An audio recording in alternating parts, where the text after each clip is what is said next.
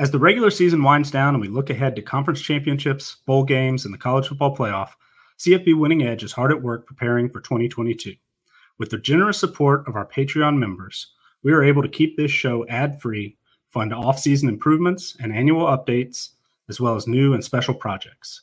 Visit patreon.com slash CFB Winning Edge to learn more about our 2022 plans and pledge as little as $5 per month to help us grow and improve in 2022 and beyond.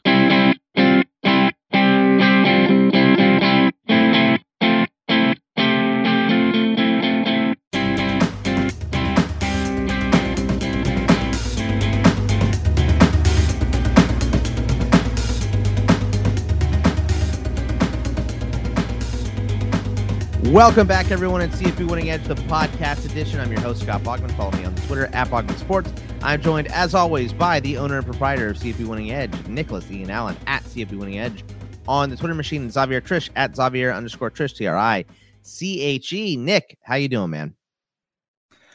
Doing okay, doing okay. All things considered, it's it's been. Uh, we were just talking right before we hit record that uh, I'm I'm looking forward to the regular season coming to a mm-hmm. close in a couple of weeks. Uh, not that I don't love, uh, you know, watching football. Love what we do, talking about all the games, but the sort of the daily and weekly grind has has uh, gotten a little, uh, just a little heavy recently. But yeah. fortunately, you know, last week was really really exciting. Ton of great games. Uh, obviously, some outcomes that not everyone on this show might yeah. have loved, but. Mm uh, a lot of overtime games, several ranked teams really tested. Uh, there were some upsets, uh, you know, uh, among highly ranked teams. So uh, coaching changes, all that kind of good stuff. So there's there's definitely enough going on to keep everybody interested, and and it is uh, a, a great time to be a college football fan. Um, but it's also, you know, I'm I'm looking forward to conference championships and bowl games, that kind of thing too. Yeah, I, I I understand. You know, the football season is an absolute grind uh, when you work as much as we do. And and Xavier, uh, you know, I told someone earlier this week, I'm like, boy, the vibe's going to be weird on the CFB Winning Edge show because my team just lost to Kansas, and Xavier's team just beat Coastal. So you know he's going to be happy, and everyone knows where I'm at. So uh, obviously, you had a pretty solid weekend, right? Yeah, um, I have to agree with Nick about the workload. I got that message from Sprint from where it was like, hey, you've used almost all of your gigs and it's midway through November. And that's probably genuinely just from watching college football on my phone and trying to have as many screens as possible on college football on a Saturday.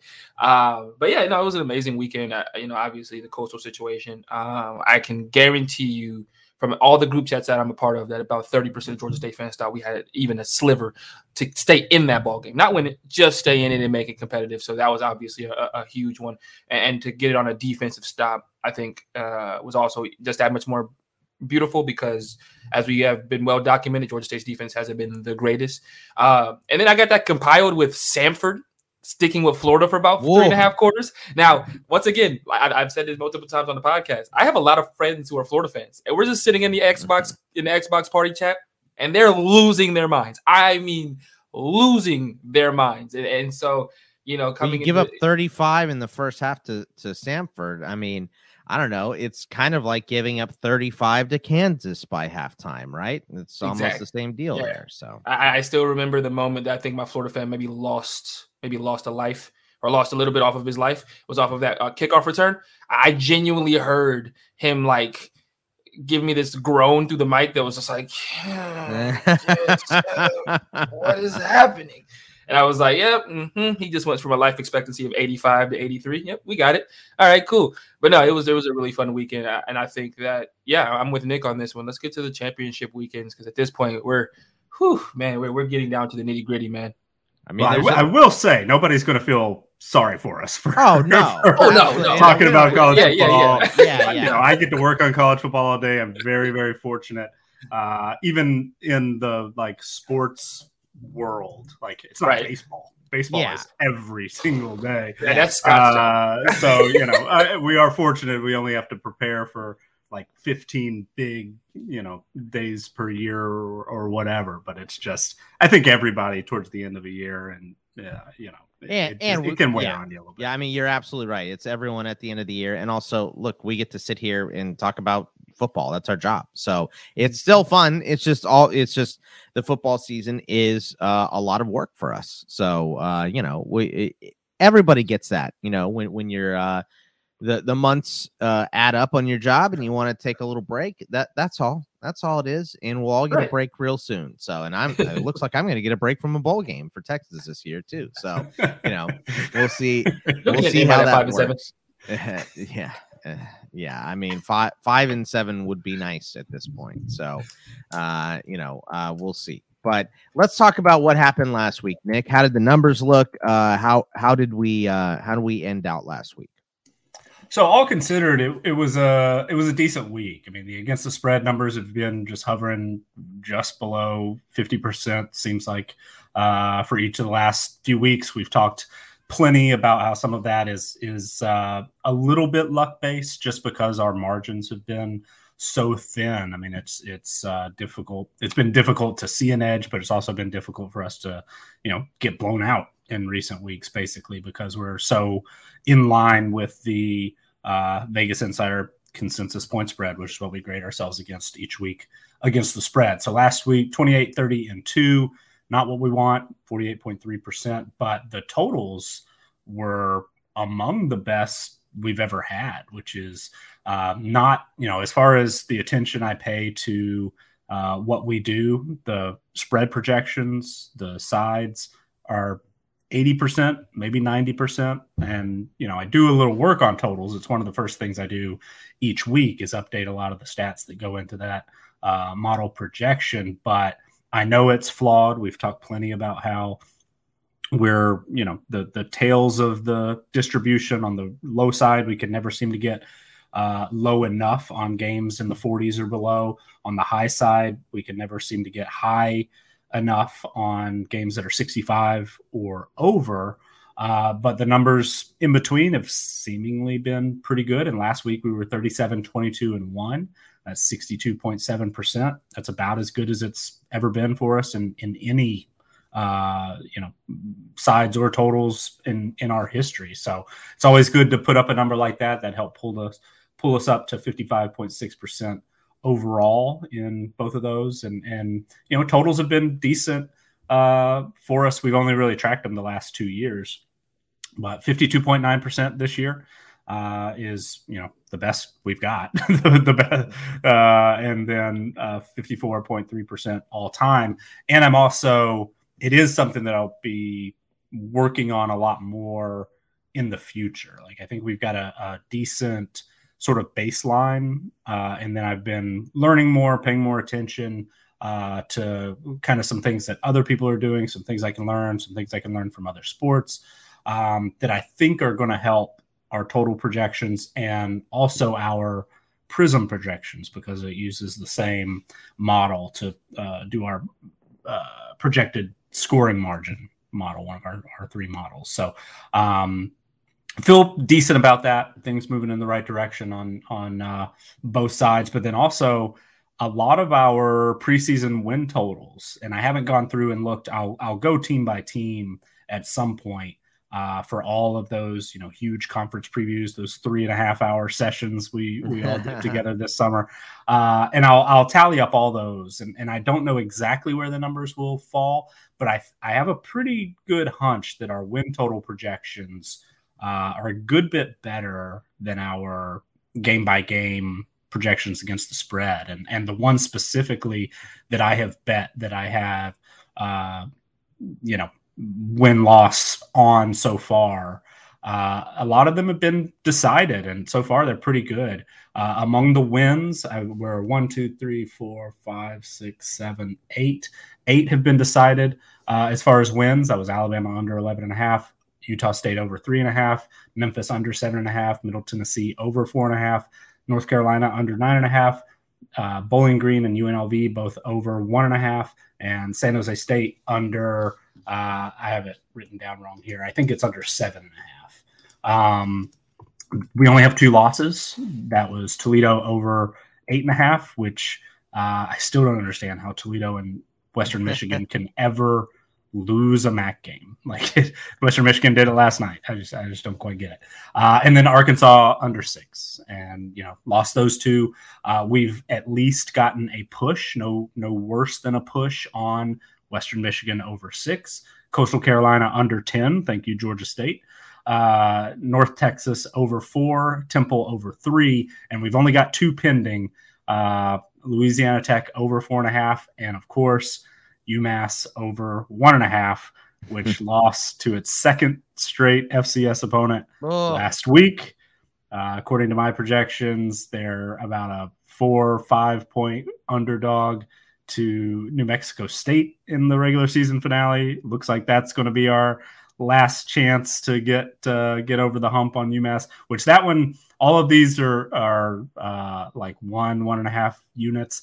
That UMass one is four five units. So yeah, it carries a little on, of course. Carries yep. a little more weight, and it's not looking great right now. 37 and a half point underdogs to Army this week, and then probably going to be around a six, seven point underdog to New Mexico State, I would imagine.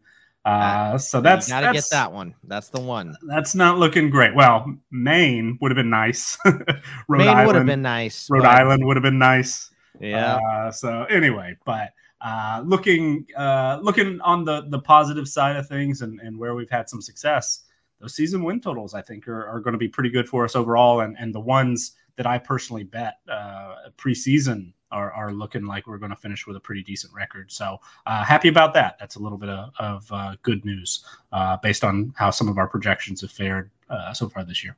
So when we're looking at the Week 12 schedule here, Nick, what week 12 lines you look at and say what are they thinking here? What which ones have you the most confused? Uh, well there there are two sort of g5 lines that just uh, look a little little strange to me. Louisiana tech is a 16 and a half point favorite against southern miss. Uh, we've been too high on southern miss again uh, we've also been a little too high on Louisiana Tech. Both of those teams, for whatever reason, um, we we've been on a lot on all three agree selections and things like that. Uh, Louisiana Tech, I mentioned, you know that four and a half over four and a half win total is still pending because they've been uh, really pretty disappointing. Southern Miss has been really bad. I think much worse than a lot of people expect, and a lot of it has to do with injuries at the quarterback position. Uh, saw a note the uh, uh, Scott Watkins, who's now a, a beat reporter for uh, Southern Miss, but has done a lot of work uh, covering the Sun Belt in the past. Uh, you know, put a note that uh, and, and, wrote up how Southern Miss has had ten players take snaps at quarterback this year, Oof. and not all of them are quarterbacks. I mean, this past week, right? Wildcat. they did Wildcat uh, really a lot of it with Frank Gore Jr. Um, but so it's it's kind of difficult to project Southern Miss right now because that position, which carries the most weight in our projections, and you know for a lot of other folks as well, uh, it's hard to know how to count it. You know, do I count Frank Gore Jr. in there because he took uh, so many snaps uh, last week and it seemed to pay off. I mean, they gave UTSA a game for for most of it, or do we put the you know walk on guy who uh, wasn't part of the team in August in there? You know, it's it's it's kind of a difficult situation. 16 and a half seems like a lot of points, especially for Louisiana Tech, but that's kind of a weird one. Colorado State is favored, two point favorite on the road at Hawaii this week. We've had Colorado State favored in like four or five straight games. Um, and so it's it's uh, you know that that seems weird because they've again we've been too high on them. They lost a couple of those outright for sure. Um, and, and so that's just a little bit strange. But one that's uh, just it's going to be I think impossible to for us to to get a uh, correct read on. Currently, we have Pitt as a 14.01 point favorite against Virginia. Uh, the official line for grading purposes for us was Pitt minus 14. So we're technically on Pitt. And the reason, sort of the, the way we got to 14.01, uh, because we do count individual players, you know, we have the individual player ratings and that all gets filtered in. Uh, Brennan Armstrong missed last game with a broken rib, uh, quarterback for Virginia. Currently have him you know, quote unquote, slashed as the starting quarterback um, because it, it doesn't seem clear if he's going to play, and even if he does play, will he be fully healthy? Uh, so I just figured that was the right way to go. If he doesn't play, you know, Pitt would be an even bigger favorite. If he was a fully healthy starter, our projection would be Pitt by closer to 12 and a half. So it would be, you know, well over a point on Virginia to cover. So that one's just a weird one. I mean, to have basically the exact same projection as uh, the odds makers, it's it's a total coin flip as to which side we're going to be on. You know, win loss for our our record.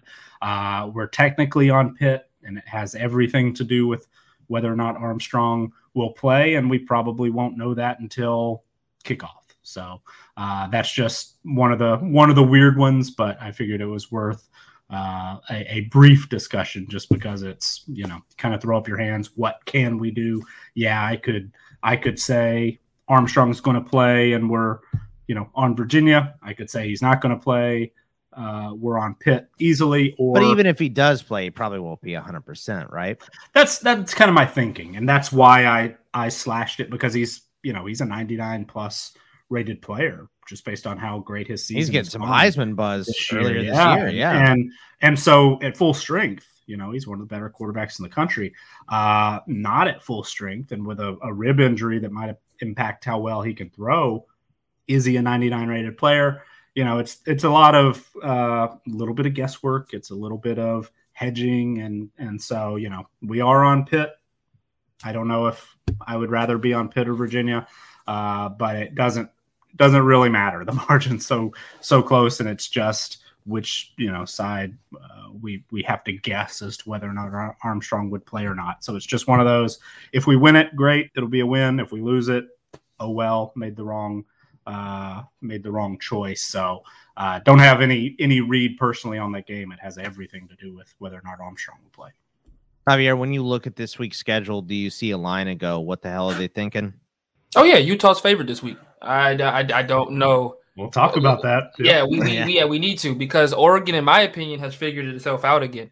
Uh, you know, uh, last week again, I watched their game last week, and I think they've gotten another running back. Now, obviously, you know, uh, he's no level of CJ Verdell, but I think Byron Cardwell has led to them finding a new that that getting back to that identity that they had when they beat Ohio State earlier this year, which is pounding the rock and making sure that Anthony Brown doesn't have to throw the football too much.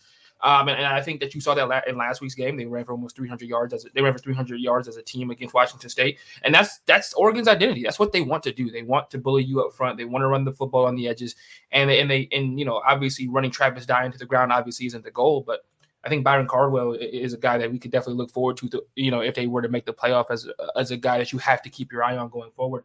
Uh, and I'm staying in the Pac-12 for my other pick that I will find in like two seconds because Vegas Insider decides to reset its screen every time. Uh, oh, UCLA only a three point favorite against or against USC. That that for me is a. I feel like that's because it's a rivalry game that they're keeping it so close. Uh, but it, there, there's been no. I don't think I'm mixing my words here when I say UCLA has well on performed where we thought they'd be, and USC has performed well under what we thought they would be this year. And going into this game, you know, USC is in just a really shambolic place right now. They're trying to figure out what they're going to do internally. You know, the quarterback situation has been in flux. I just don't see USC putting it all together for this game. And on top of that, this is a revenge game for UCLA. Remember, UCLA had them down and out last year. You know, UCLA had an opportunity to knock off USC when they were a ranked team last year, and they let it slide through their hands in the fourth quarter they're going to be up for this game. And I think UCLA is going out there to beat a dead horse uh, into the ground. And, and, so, you know, and I'm not saying they're going to beat them by 21 points, but three is a little too close for my blood, to be perfectly honest with you. I think a touchdown plus would be more apropos. Yeah, I like the shambolic. That's uh that's a good word usage there, Xavier. Yeah. Very, very, very nice. So, uh, what about um in our model, Nick? Is there well one that what what's showing the biggest edge in our model here? Yeah. So one uh, thing that that's been pretty decent for us this year: games with a uh, edge of five points or more, difference of five points or more. Um, in our projection and, and that Vegas Insider consensus spread, it's there have been really very few of them in recent weeks because we've been so tight. Uh, but we've got a little breathing room this week. We for the first time in three weeks didn't set an all-time record low. Uh, we've got uh, a distance of 2.44 this week. Um, that's our fourth lowest of the season, but it's our highest since week nine. And we've got one, two, three, four, five, six, seven games with an edge of, of over five, including one of two touchdowns, which is like a big flashing light that something something is wrong. But um, you know, it, it, certainly could work because it's it's a big number, and, and a lot of these are big numbers. And late in the season, um, you know that's that's somewhat rare. And and i guess that's where our biggest uh, differences can come you know when there's more points uh, available. It, it, definitely has the, the opportunity to to you know create some bigger gaps. But uh, duke plus 20 against louisville on uh, thursday night is one. Don't have a whole lot of confidence in Duke, uh, mm. but we think it'll be. You know, our projection is closer to two touchdowns, not not twenty. Uh, UMass plus thirty seven and a half. Obviously, uh, we were a little higher on UMass than it turned out that that probably they are, but 37 and a half is a lot of points, and and we think it'll be closer to 30. Uh, Arkansas State plus 17 against Georgia State. Mentioned last week, Georgia State was one of these. We were on Coastal Carolina, uh, you know, minus 10, and our projection was over two touchdowns. Obviously, that didn't work out. We're a little low on Georgia State, uh, but Arkansas State and 17, you know, the talent difference is not that big. Um, so we we you know I, I, feel decent about that one that that within 17, um, I, I, think that that's absolutely doable. East hmm, pardon East Carolina minus four against Navy. We've talked plenty that Navy has uh, shown a tendency to keep games closer than uh, the you know our projections might indicate. But within four, you know, beating beating Navy by a touchdown is absolutely within the realm, and, and that's closer to what we expect. Uh, Temple, you know, we've been on Temple a lot, and 22 points hasn't been enough uh, recently, but but we think that they you know can keep it within three touchdowns uh, in their game this week. Vanderbilt plus 37 against Ole Miss absolutely could you know get away from them, but uh, 37 points again, just a lot of points, and and we think it's closer to 31 in our projection. And then finally, the the big one, um, South Alabama is a team again, you know, and and unfortunately, it seems like a lot of these teams are ones that are often in our all three agrees that perhaps we're just a little too high on, and for whatever reason, our model just hasn't quite caught up or hasn't quite figured these teams out. So I don't have a high level of confidence in really any of these, except maybe the Arkansas State one looks okay. Maybe the East Carolina one looks okay. The other one, I'm I'm I'm pretty shaky on. But this one, South Alabama plus 28 against Tennessee. Um, you know, it's a non-conference game that that has thrown us off a little bit this year. Uh, South Alabama is a team we've been maybe a little too high on at times this year. Uh, but our projection is two touchdowns basically, and and I think that feels low. But I think four touchdowns, you know, might might be a little uh, too high. So uh, we we see a huge huge edge there. That usually is not a great sign. Um, that that does indicate something. You know, could certainly be off on on our side. Uh, but again, a lot of points, and and uh, to be on an underdog with that many points, I guess I'd rather be on that side late in the year. We'll see.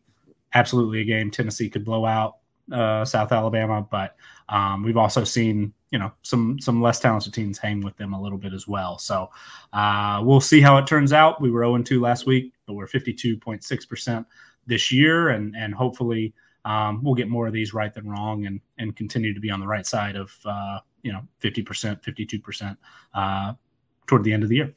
I, I think that Xavier would agree with you that Tennessee is probably not going to, you know, that spread right. I mean, even though you got to put a little respect on them, they put the most points up on Georgia. That, that, that is has done that, Xavier. That is the worst silver lining I've ever heard. I've heard it so many times from so many publications this week. It's like, well, Tennessee did put up 17. It's like, yeah, cool I got into a car wreck and my, you know, and my tires were still intact. Solid job. Like, you know, uh, but I mean, yes, I will give some credit to their offense. I will be honest with you. I, they probably should have way more than 17. They missed some absolute golden opportunities at the beginning of that game to make it a game. Uh, but shout out to Hendon Hooker for those overthrows. Uh, but yeah. oh, man.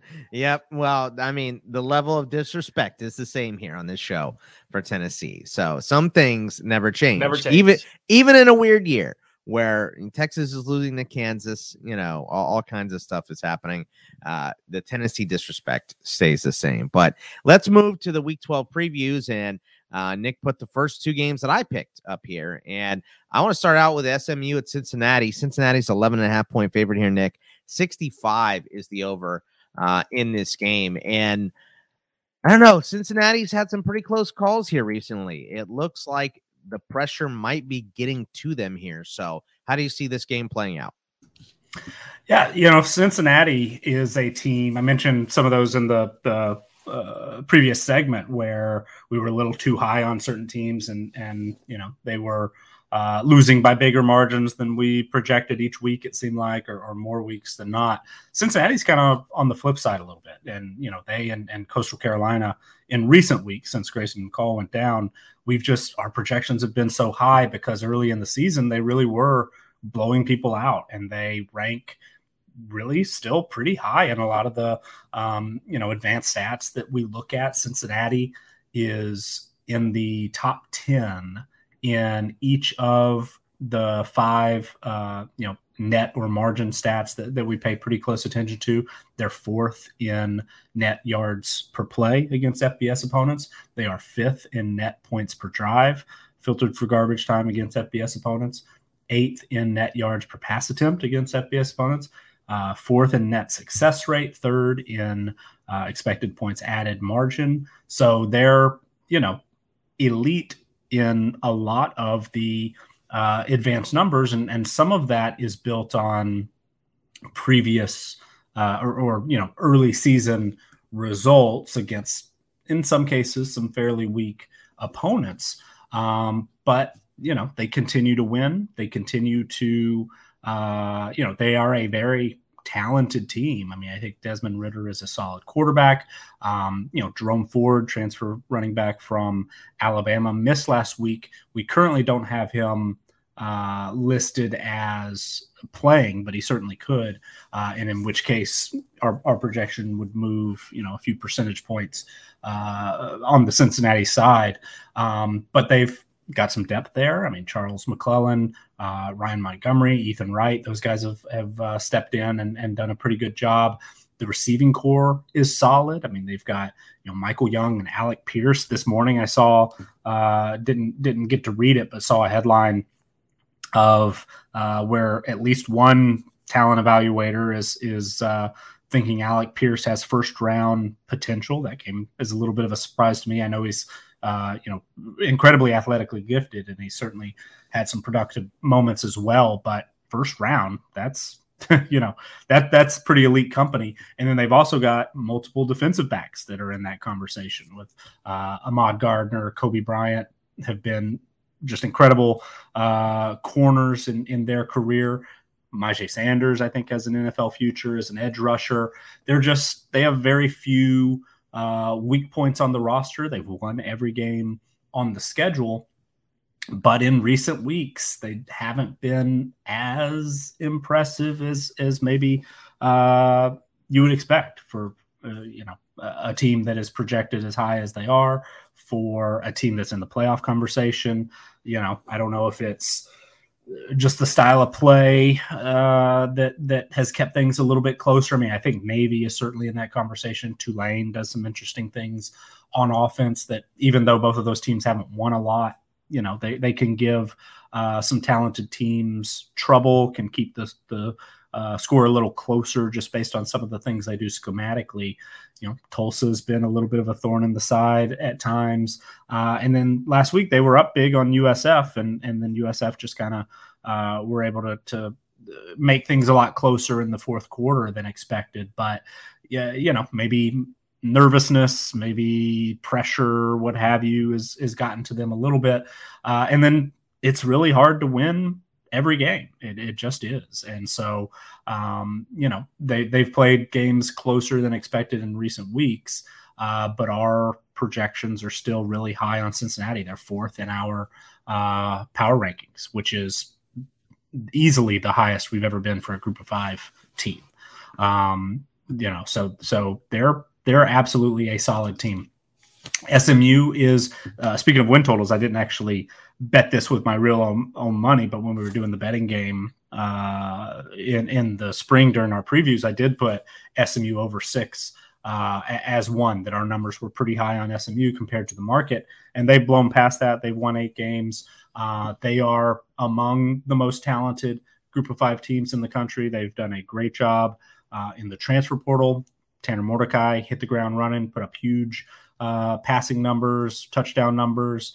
Um, you know, they found uh, some options, transfer guys at receiver, the defense. Uh, a lot of guys in you know the secondary. They've got starters uh, at other positions as well that have uh, been transfers coming in, and, and then they've also recruited you know pretty well.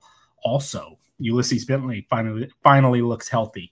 Uh, had played a little bit the previous you know three or four weeks, uh, but had been dealing with I believe it was an ankle injury last week. Finally, you know we got to see him uh, play at the level that we yeah, expected Bentley, in the preseason. He didn't look right for a big chunk of the year. So he didn't. It's good Absolutely. to see him have that explosion back.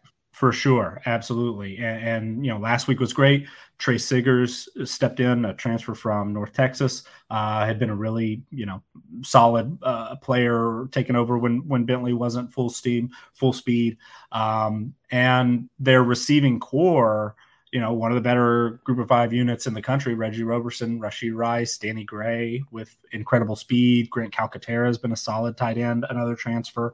Uh, and then last week they got a big time performance from a true freshman, Dylan Goffney. And it looks like, you know, Dylan Goffney and, and their current backup quarterback, Preston Stone, highly rated true freshman, uh, could be a, a big time combination in, in future year future years.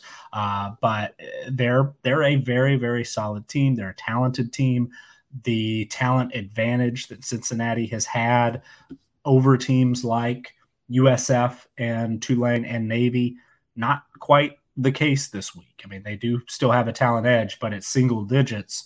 Uh, according to our projections against SMU, they haven't had a single digit talent edge since uh, the game against Indiana earlier this year. And you know, Indiana obviously not as good as as we expected coming into the season, but that also shows you know that that uh, the teams that they've been playing, Cincinnati's just been by far the more talented team.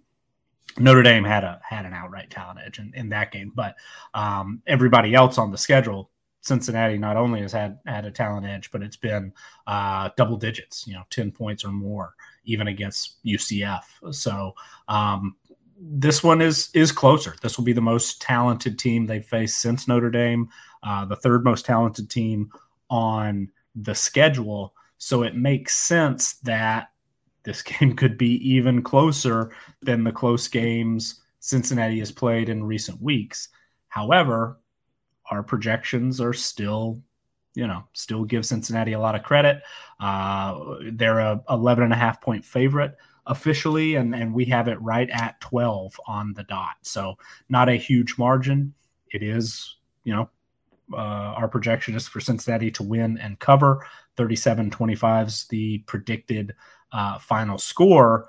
That said we've had cincinnati projected to cover a lot recently, and in the last few weeks it hasn't hasn't worked out against USF, hasn't worked out against Tulsa, Tulane, or Navy. So um, you know things have not been trending well for us in in that regard.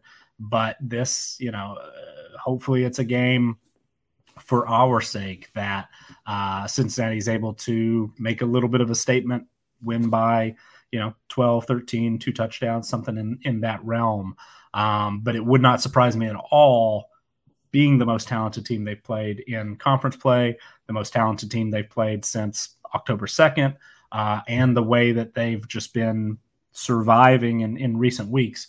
Wouldn't shock me if SMU keeps this, you know, super tight until the end of the game.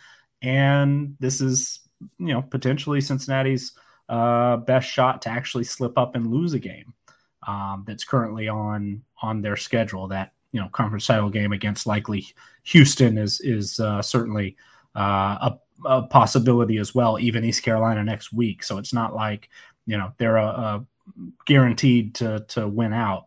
Uh, but a loss wouldn't necessarily shock me either. This is a game I could see going a variety of different ways, from Cincinnati covering relatively easily to losing outright. It, it's difficult for me to um, to to be able to say absolutely I feel good about this projection or you know this projection is is totally wrong too. It's it's not one I have a, a strong opinion on one way or the other. Xavier, you have a strong feeling about this game. I mean, you know, uh, Cincinnati, like I said, they've been playing a little bit. Uh, I don't know what the word you want to use is cautious. Uh, just not up to their standards recently. And it seems like the pressure is getting to them. You think this is the game that breaks them? I don't think necessarily the pressure is getting to them. I think that's the narrative that we would like to believe. I just think they've been sleepwalking. I'll be perfectly honest with you. I think that they have figured out, hey, we got to the toughest part of our, our schedule, and they've been sleepwalking a little bit, right? Uh, it's it's hard when you're a team of their of their level and of their caliber and where they want to get to. Where you know some of these games, you're getting the best punch from these from these universities, and you're like, we're better than you guys. Like y'all best, your best punch isn't gonna knock me out. Like I'm, I'm cool with it, right? And, and and sometimes that that leads to you know maybe you know we're we're looking at the panicking a little bit, or we think that the pressure's gotten to them. They've also been trying some things out the last couple of weeks. If you've watched Desmond Ridder over the last three weeks, he's been trying to throw the ball a, little bit more uh, outside the numbers. They they've been asking for more from him in the passing game, which is not something that he typically does. Um, which is why this game you'll see them. They'll get back to what they do well. They'll get back to more of an athletic, you know, uh, more of a, a running game, uh, and allowing Desmond Ridder to be more of an athlete than a quarterback. Uh, but you know, I, I see them in a lot of the games in which I've watched them this year. They they've tried out for like the first like quarter, quarter and a half. They've allowed themselves to kind of try out new things, maybe open up the playbook a little bit, and maybe they're looking towards the future, right? Maybe they're looking towards the playoff, and they're like, "Hey, if we're going to compete, we gotta you we got we gotta update this passing game a little bit. We got, we're not gonna be able to just rely on Desmond Ridder running the football and, and our running game uh, and, and, a defense that you know we're, we're good in that secondary, and obviously they've got some guys on the interior that can actually get to the quarterback." The linebackers are a little under, uh, uh, you know, under athletic or unathletic in comparison to what they'll be playing. So they're trying to figure out ways in which they could be more explosive. And, and, so I think that that's really what we're seeing from Cincinnati over the last couple of weeks, which is just trying stuff out. And, this, and, and more than anything, I think they're just sleepwalking through it. Uh, this game, they're going to be up for. This is the best team that they've played in what five weeks. You know, this is an opportunity for not even you know, and, and, more importantly, this is an opportunity for that secondary to finally be tested for the first time in a long time. You know, as when you're a player, sometimes when you're just a really talented team, you're waiting to play a team that can actually give you, you know, some semblance of, of not fear, but like anxiousness. Like, okay, cool. Reggie Roberson could actually run by me. Like Reggie Roberson can beat me. You know, some of these receivers that we played over the last couple weeks, I, have been able to sit at 10 yards and just wait for him to stop because they're not just going to run by us. You know, and SMU has a powerful enough offense to give Cincinnati some woes and, and, to keep their defensive coordinator up at least a little bit later at night than when he's probably been, go, been going to sleep. Uh, so I, I, think that this is going to be a good game. I, have got Cincinnati covering. Um, I think that ultimately what we're going to see is is although SMU is a very explosive offense, Cincinnati's best part of their team is their secondary. You know, Cincinnati's best you know, it's going to be best on best the entire time for SMU. And I think ultimately that comes back to bite you when they've got, you know, two, you know, uh, two guys on the front four that can genuinely get to the quarterback, right? There's, I think there's going to be a lot of coverage sacks for Tanner Mordecai on Saturday, uh, where, where you just see, you know, the Ahmad Gardner and crew just really hunker down back there um, and force SMU to, to, to, to be, you know, to change their offensive scheme. You know, SMU is not a team that likes to run the football. They do it because they have to. They do it to keep you honest. But ultimately, they want Tanner Mordecai to throw for 400 plus yards, sit back there in the pocket, and dice you up. And they're not going to be able to do that this week. They're going to challenge them. They're probably going to run press man on the outside, and they're going to force Reggie Roberson and those guys to beat them one on one. You know, for for you know uh, eh, you know eight nine plays and on a drive and, I want to see how SMU does with that. Um, I'm expecting a lot of pick plays from SMU this week because Cincinnati does like to run so much man. Um, and that's the way SMU is going to be able to stay in this game is if they're able to figure out a way to, to, to confuse these corners and to make them uh, at some point make them play off the ball a little bit, giving them enough space to like to run those slant routes that they love so much at SMU.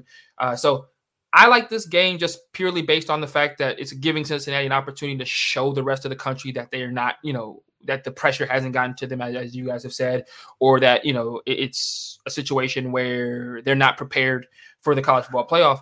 And I think if they win this game by enough style points, this is going to be a really, really good argument come Tuesday uh, about you know what their college football playoff ranking should be because ultimately, what is it? Them, Georgia, and what is it? UTSA that's undefeated still, or yeah. So I, I think that you you know you really have to ask yourself if they're able to really beat the brakes off of an eight and two SMU team. Well, who's to say at this point they haven't done uh, just that much more, right? You know they've been able to continue to have style points, style points, style points. Well, what's more stylistic than being an SMU team by 35? And I'm not saying that's necessarily going to happen, but if they're able to do that, that's what Cincinnati is probably looking to do this week is to is to really beat the brakes off of them. And I, and I think SMU covers. Uh, I like them to win this game. And like I said, I think Cincinnati gets back to what they do really well, which is Desmond Ridder running the football, you know, intermediate passing game, the occasional shot to uh, to Pierce and company, but really running in between the tackles and letting Desmond Ridder get out and be an athlete when he needs to.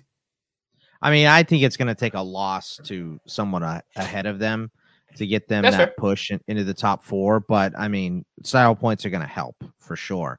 Uh, the other game I picked here because I'm just a little confused by this line here Baylor at Kansas State. It is a pick.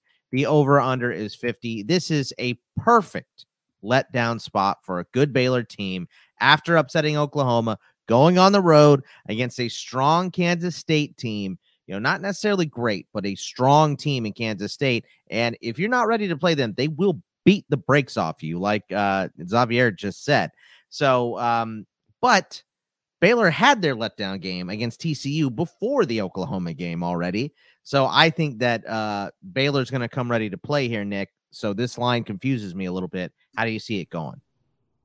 Yeah, it, it is an unexpected, uh, you know, it was an unexpected number. And when I mentioned, you know, on, on Sunday, I usually don't look ahead too much. I mean, I, I each week because the way I, I still have it kind of manually set up the uh, projected win percentages. I have an idea. Hopefully, I'll be able to uh, make that a little more automatic. But each week, I do go through and update each team's, uh, you know, chance of winning the game outright in our team profiles uh, based on the projected point spreads, which are updated automatically. Uh, so I do see a little bit, you know, ahead of time, and and one we'll talk about a little bit later. Oregon and Utah was not at all surprised that Utah was going to be favored in that game, uh, but this one I, I didn't necessarily see coming. But it's one that got a little tighter and tighter, um, you know, over the last few weeks. And on the one hand, I've been incredibly impressed with Baylor.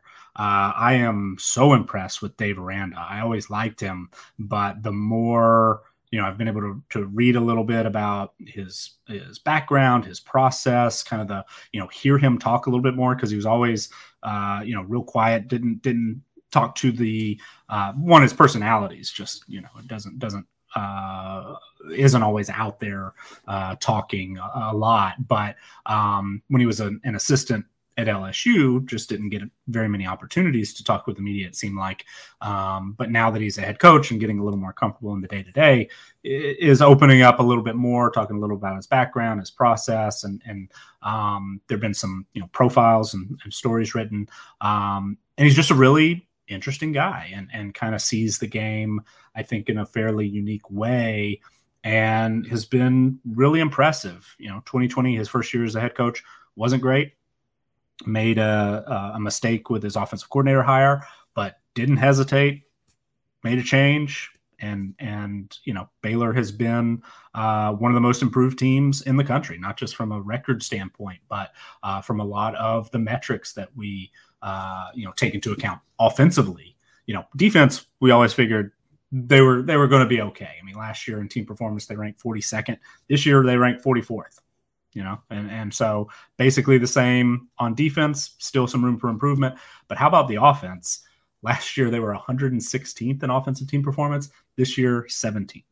Uh, they've you know they converted a linebacker to running back, and and this morning uh, I was filling out my FWAA All America ballot, and I put Abram Smith as an All American running back. I mean, seven yards per carry, sharing carries, and he's just been incredible. And the guy was playing linebacker like a year ago. So uh, just super impressed with him and Ebner are just uh, unbelievable one-two punch. They're great one-two combo, and Eb- yeah. Ebner, you know, has a as a really valuable skill set. It's really good receiver, really great uh, impact player in uh, you know on special teams. The fact that they didn't uh, go and get a transfer uh, portal quarterback and and were able to you know get Gary Bohanon, uh, you know, put him in that role. He was able to win that role. Certainly, he deserves credit uh, but they were able to coach him up as well and and just sort of they they it's it's been very interesting. I have and in the off season we'll get a lot more into you know the coaching carousel stuff. We'll get a lot more into talks about transfer portal, uh, but a lot of teams and Utah State's a great example. Uh, die, uh, dove into an SMU a couple of years ago, dove into the transfer portal with a new head coach, and it just boom, you know, they were able to to improve quickly. Baylor has kind of taken a little bit of the old school approach. They've gotten some transfers and, and gotten some impact uh, from transfers uh, as well, but it's been much more of, hey, we inherited this roster. Um, what can we do? Maybe we put guys in a little bit different position. Uh, maybe we can uh, get a little more out of them than the the previous coaching staff, um, you know, traditional recruiting, that that type of thing. You can win different ways, and, and Baylor has has taken that approach, and it's worked out this year. I'm really interested to see. I think Aranda is going to have plenty of opportunities. USC perhaps is a good fit. He's from Southern California. Um, uh, you know, will he stick around at Baylor? It's it's going to be very interesting. Can you win a football national championship at Baylor? Is that what's uh, you know his driving force? It might not be. He might just feel like it's a great fit for him personally. He's the kind of guy where I think that might carry a little more weight than chasing a you know a, a blue blood program job or or what have you. Uh, and especially we've seen Baylor, you know, win basketball national championships, right? So so they have uh, they have the capability from an athletic uh, department standpoint, maybe to get that done. So I don't know. That's beside the point of them versus Kansas, but that's something that you know. Sometimes I take this as an excuse to to go off on another tangent. I told uh, I told you guys before we started I'd try not to do that today, but uh, you know we know better than to listen to you, Nick. Come on, there you go. Everybody knows. But Kansas State is a team that you know from a, a roster strength standpoint, not always super impressive. They're 60th in roster strength. They're just recruiting numbers, our recruiting numbers. Uh, they have classes. I mean, the current roster is made up of classes that ranked 55th in our recruiting strength numbers last year, 58th the year before, then 67th, 60th, 68th. So this is toward the very bottom of the Power Five uh, spectrum in just raw talent, and then even the way that we weight experience and career production, and they've they've got some star players. I mean, Deuce Vaughn is one of my maybe you know very high on the list of my favorite overall players, and he's been incredibly productive, not just as a runner but as a receiver. Uh, Skylar Thompson is playing well. He's had to completely change his game since coming back from a lower body injury that looked like it might have been season ending uh, in week two that he's now basically a pocket passer. I mean, he was a guy that uh, ran a lot, was a productive runner, a weapon as a runner, and recently just hasn't really run very much uh, since he's come back. But he's been able to distribute the football well. You know, some receivers have stepped up and and uh, made some strides in recent weeks. They've gotten some production from the tight end position as well, and they're a top twenty offense. That was really kind of a shock to me to see our, our most recent team performance numbers. They rank 19th in offensive team performance, 27th in passing, 18th in rushing. And I did not expect that. Uh, the defense started really, really slow, but has come on in recent weeks and ranks 40th in defensive team performance, 61st against the pass, 34th against the run. They've been uh, somewhat surprisingly very, very disruptive, uh, you know, rushing the passer. They've had some injuries in on that defensive line, and they lost uh, an NFL pass rusher from last year's team. but they've still found a way to get after the quarterback and actually bring down the quarterback. And and uh, uh Felix uh, Anudike-Uzomah is among the national leaders in in sacks this year, and and that's been um, a big part of it. And, and a guy that kind of came out of nowhere, played 41 snaps last year, played five games in his career coming in, and wasn't a projected starter coming in, and and just is, has gone in and and been incredibly incredibly productive. But uh, they're a, a team that has uh, really been on a roll recently. Won four in a row, the lowest post game win expectancy number, according to collegefootballdata.com, in that stretch has been 85%. And that was four weeks ago against Texas Tech. Part of it is they played, you know, arguably the four weakest teams in the Big 12 during that stretch, but it came after when they played maybe the toughest three teams uh, Oklahoma State, Oklahoma, and Iowa State to open Big 12 play lost those games, weren't really super competitive. You know, 30% was the highest post game win expectancy in those three. And I had kind of written off Kansas State a little bit. I thought they, you know, could give some teams trouble, but I didn't necessarily expect them to be as good as they have been. And they've moved to 30th in our power rankings, which seems seems high, quite honestly, but it's even a little bit lower than some of the other uh, you know numbers out there. I think uh, FPI has them maybe in the in the top 25 uh, maybe even close to the top 20 so they're playing really well and a lot of the underlying numbers uh, are very very strong.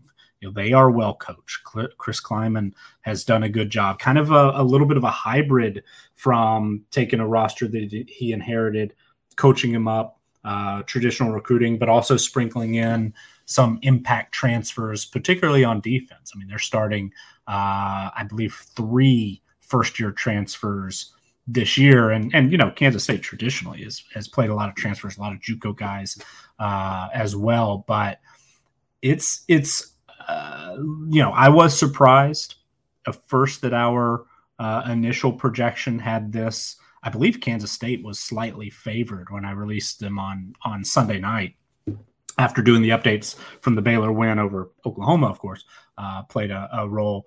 Uh, we do, you know, it, it, got tighter, but we actually, you know, still have Kansas State favored. It's by less than a point, but we do have Kansas State projected to win. I don't have a ton of confidence in that. I think Baylor is good enough to win this game, even on the road. And Baylor's been playing really, really well. Aranda and his staff, I mean, the way that they were able to scheme and, and did it last year too as well, but were able to uh, beat Oklahoma is is impressive. Uh, the way that they've been able to you know go out and, and beat teams like Texas, BYU uh, has been impressive. Iowa State impressive. Um, so this is this is a really really interesting matchup because it's not the two most talented teams, uh, but it's it's a game that they're relatively evenly matched. They're quality, well coached teams, uh, and it, it, it should be a fun one. I I think I would rather be on the side of Baylor to win this one outright, but based on those numbers and and based on the way Kansas State has played in recent weeks, uh, plus they've got Deuce Vaughn, who's a playmaker. They've got uh, a a an experienced senior quarterback, one of the most experienced starters in the Big 12, you know, probably ranks really, really high nationally as well. I can see why Kansas State is favored. The margin is very, very slow, uh, you know, very, very slim. I don't know that I necessarily agree with us being on the or, or wish we were on the side of Kansas State, but I, I could certainly see uh, how they get out of there with a win, especially with the game being at home. So uh, it's a, a really, really interesting matchup. There's a lot more going on in, in, my mind than just what's what's on the field. But it should be a great game, and we have uh, K State predicted uh, our predicted final score is 26-25 something in that range uh, either direction 27-24 uh, is is absolutely i think how this will end and it'll be fun to see which team uh, can come out on top Xavier, do you agree with that? That it, this is a, a, close game, or do you see this more in the favor of Baylor? Do you think that look, uh, this is a tough Kansas State team, and you like them to maybe take this game because it's at home. Yeah, well, I mean, something you said this year, Scott. You know, you said Baylor's already had its letdown game. Well, Kansas State hasn't had its real upset game. You know that they typically have every year, right? They got close. Ooh, I like yeah. that point. I like they, that's they, a good had, point. They didn't get one against Oklahoma. They barely lost that ball game earlier in the year. Typically, they do get them at home. We all know that playing in Manhattan is like a special, you know, the secret sauce for them. So, you know, this might be the opportunity to do that. Uh, you know, they've got Baylor coming in and when I watch Baylor, sometimes to help me understand teams a little bit better, I like to compare them. For me, Baylor is like a I won't say a carbon copy, but they very much remind me of Arkansas this year in, in how they're in their play styles, especially with their running quarterbacks uh, and, and, their defense being a lot of bend don't break um, uh, up front. And so I think when I'm looking at Baylor, they are very susceptible because of how their offensive style is to upsets. Right?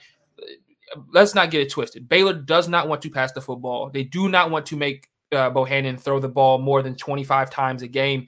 So if Kansas State can come out hot, maybe get 14 nothing early, they can really make this into a uh, into their game, and it could turn Baylor into a, a, a one dimensional type offense where they're now having to drop back, and that's a win win win for Kansas State if they can go ahead and do that. Um, I think Baylor wins this game because I feel like the we the reason why Kansas State's always able to sneak up on somebody is because they're able to sneak up on people. They typically get somebody earlier on in the year who maybe isn't looking at them as a team that can compete in the Big 12, and then they go beat Oklahoma in like week four or week five, right? Something so, a little earlier on in the year. Uh, Baylor's got everything to play for right now. Oklahoma is is a loss away from Baylor being in the Big 12 championship game, right? So at this point, Baylor cannot uh, allow themselves a letdown game. They, they, they don't have the, the the margin for error, right? And, on top of that, they have an opportunity to what win their first Big 12 title since when? I'm pretty sure that since they since they won the co-title with TCU a couple of years ago, is that not the last time that they won the the, the, the Big 12? I mean, that um, sounds right. I don't remember, right. but yeah, so that's right. Did they have an opportunity here, and, and although and the rumors will begin as they always do. Will Dave Aranda leave Baylor? So, eh, eh, eh, you know, if he's going to leave, the best way to leave is to leave off of a Big 12 championship. I'm just going to let you know that now. You know, you want to leave uh, uh, on a good note win Baylor a Big 12 championship, and then go ahead and go to LSU, which is being rumored around the entirety of the SEC community right now. Um, but I, think Baylor wins this game. I think Baylor has is hitting their stride at the right time. I think you're right, Scott. I think they had their letdown game against TCU, overlooking that game and getting to Oklahoma. And what I saw from them last week, uh, okay. Uh, By the way, you were right. Me. It was 2014. Uh, Baylor wait, wait. TCU co-champions. They mm-hmm. won the year before too, 2013 but gotcha. every year since 2014 has been Oklahoma. Gotcha, gotcha. Um, so I, I, think when you look at Baylor, with something I will say that that impressed me in last week's game, and I think will have to be something that they they're able to do this week, is they got to the QB. I mean, they got to the QB a lot. You know, they had six, they had six sacks as a team last week. Uh, excuse me, five sacks as a team last week, and two ints, both of which were off of quarterback pressures, which I think is going to be a huge plus. If that all of a sudden, if that four, if that front four slash, you know, uh, when they decide to blitz is getting pressure um, on the QB, because we know that Skylar Thompson can be a bit turnover prone at times, and so I do feel like Baylor maybe is hitting their stride at the right time. Um, you know, obviously, you know, beating Oklahoma is probably the peak of your powers if you're able to do that in the Big 12.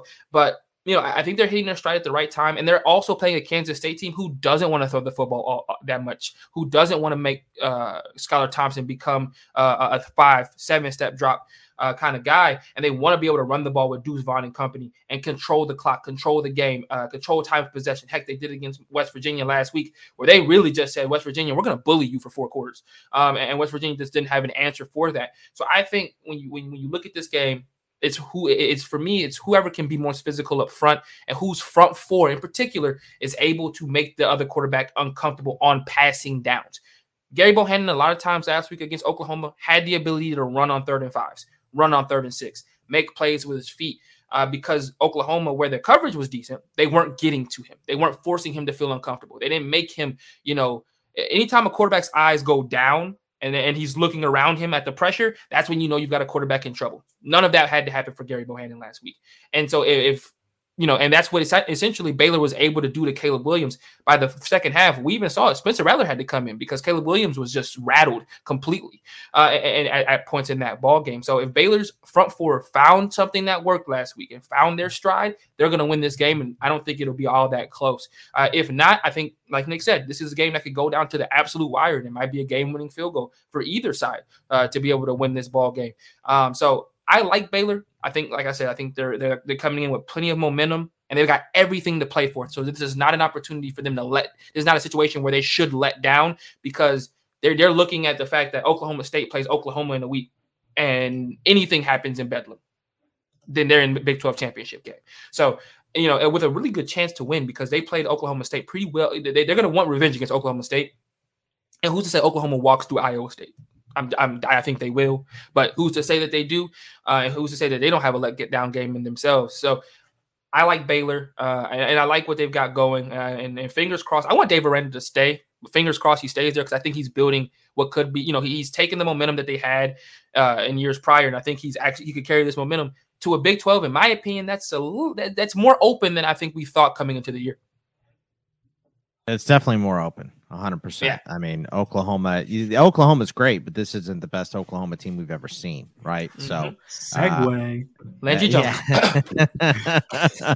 well, hey, let's go to it. Iowa State at Oklahoma. Oklahoma is a four point home favorite. The over under is 60 in this game. They seem to have just had their letdown, but Iowa State, you know, Iowa State's a strong team that has already had their letdowns for sure. But what do you think? How do you think this game goes, Nick? I don't know, man. so, uh, I mean, that's a perfect response, right? I don't know, man. Yeah, yeah I'm, I'm, I'm, so disappointed in both Iowa State and Oklahoma. Uh, you know, uh, Oklahoma, it, it, seemed most of the year, uh, and I think I've said this before, and, and I know in our text back and forth, some on Saturday, I've I've had you know the just the thought Oklahoma, all right, just just win the game, just just win the game and for the most part, they had done. I mean, they did it what nine times in a row. Last week didn't get it done uh, against Baylor, and, and, it was a really really impressive performance uh, by Baylor. But Oklahoma's just been not quite as good as expected. I mean, our numbers uh, thought they were among the elite teams. You know, third or fourth in our preseason uh, power rankings. They still haven't dropped very much. I mean, they're sixth. Um, but they are one of those teams that just isn't quite playing up to uh, the level that you would expect, uh, you know, based on their talent profile, roster strength, all that good stuff. The problems, you know, statistically in a lot of ways can be found on the defensive side of the ball. Um, 74th in defensive team performance, 102nd against the pass, but the offense, you know, is not what it it was one. Uh, it's not that elite offense that we got really used to the first few years of Lincoln Riley's tenure as head coach. I mean, it was pretty easy to pencil in Oklahoma as you know number one, maybe number two in offensive team performance. You know, for a while. I mean, look at they were they were number one uh, in our team performance numbers in 2016, 2017, and 2018. They were fourth in 2019 and third last year. This year they're 11th, and that's still a really, really solid offense, but they haven't been able to run the football consistently. They're 56th in rushing team performance, and so they're 11, you know, outside the top 10 looking in. And I, I guess I let myself get, you know, roped in sometimes to certain uh, hotshot offensive coaches. Uh, I remember it happened in the first year or two under Gus Malzahn at Auburn, and I was always a big Malzahn fan. I mean, the days when I was uh, coaching high school football, he was coming up, and even right before then, uh, when I was when I was even younger, he was coming into the game, and I was just enamored with with the stuff he was doing uh, as a high school coach, and then you know at, at Arkansas the one year and Tulsa the, the couple years after. And when he got to Auburn, and they went from what he took over a three and nine team, I think, and took him to the national championship game in his first year. I was like, they're never going to lose. Auburn is never going to lose again at football. I mean, they're how in the world because Gus Malzahn is the greatest, and uh, nobody's going to figure out this offense. Well, it you know, defensive coaches are pretty smart too, and eventually they figured it out, and now, you know, Malzahn still does some good things, but uh, it's it's not like you know he he completely figured out the game of football and nobody could ever touch him again. And I kind of felt that way a little bit about Lincoln Riley a, a couple of uh, years ago, and and you know got to thinking, man, you know Oklahoma is recruiting so well. He's putting uh, first round quarterback after first round quarterback. How is Oklahoma ever going to lose a game? And for the most part, they've they've won. I mean, you, you just mentioned when we were talking about Baylor that Oklahoma's won every Big 12 championship uh, since Baylor won it in, in 2014. They're still in the mix this year. They certainly could still uh, win it, but they haven't quite gotten over the hump. Uh, and for you know, for a while, it was certainly the offense was carrying them, and the defense was uh, the the biggest issue. And it, it's not that that's not the case anymore, but the gap is tightening to where the defense has gotten a, a little bit better. This year's definitely been disappointing compared to what we thought coming in, or, or you know what I thought coming in, and, and sort of what the uh, the way the the numbers were trending. Where last year they were 15th in in defensive team performance, um, but people are figuring out the, the Oklahoma offense. I mean, Dave Aranda, the last two years in Baylor, have figured out Oklahoma and other teams are, you know, other teams get access to that uh, film and, and they're to figure it out. There are no secrets in this game and, and there are no uh, unbeatable geniuses. And even though uh, a guy like Malzahn or Lincoln Riley could look like that, Chip Kelly, uh, you know, had similar thoughts uh, about him during his time at Oregon. You know, defensive coaches are smart too. They'll figure it out. Other talented players uh, exist on, on both sides of the ball, and and you know sometimes teams just don't quite live up to uh, that level of expectation, and and you know that might just be Oklahoma right now. They're still a very very good team. They are still uh, still have a talent edge in in any game. Uh, you know that they're going to play in the regular season, uh, but it's just not quite clicking, and the quarterback position's been a little bit of an issue. You're relying on a true freshman right now at quarterback, which he's as talented as they come and has a great, great future, Caleb Williams.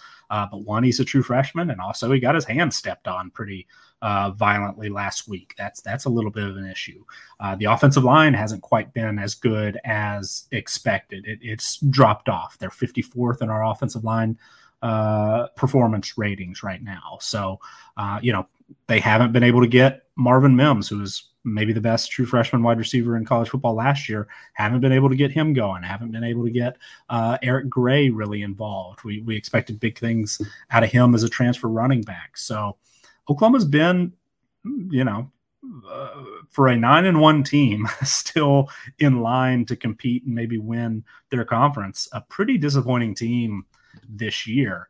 But Iowa State has been much more disappointing. And this morning, Wednesday, you know, there's that video rolling around of uh, Matt Campbell talking about how the big winning the Big 12 wasn't the goal all along, and and I haven't actually listened to the to the video itself, so I probably shouldn't talk too much about it. But it's been interesting to see how other people are reacting to it. Uh, I've seen some people say like, "Hey, yeah, this is a process oriented, um, you know, outlook, and it's a good thing." But I've seen 10 times as many people say, oh, he sounds like Butch Jones, champions of life, all that. I need to set aside the, the two minutes. Maybe I probably should have done that before I started talking, but, but uh, it'll be interesting to see which side I, I uh, you know, come out on. Um, but Iowa State talked plenty about them, wrote a lot about them in, in uh, some of my uh, preseason stuff for Athlon. Um, they were going to be a very, very interesting case study where they were coming off the best record they've ever had, program history last year. Uh, returned just about everyone, have a recruiting profile similar to Kansas State among the very low end in uh, the Power Five in the 50s, in the 60s, a lot of recruiting ratings. But the way we calculate things, roster strength, they are a very, very solid team because they're experienced, because they've been productive, and so it's going to be really interesting. Okay, is Iowa State an actual uh, Big 12 title contender? Are they an actual playoff contender? And I thought, yes, uh, but they have not been this year. I mean, losing four games is, you know, obviously very, very disappointing.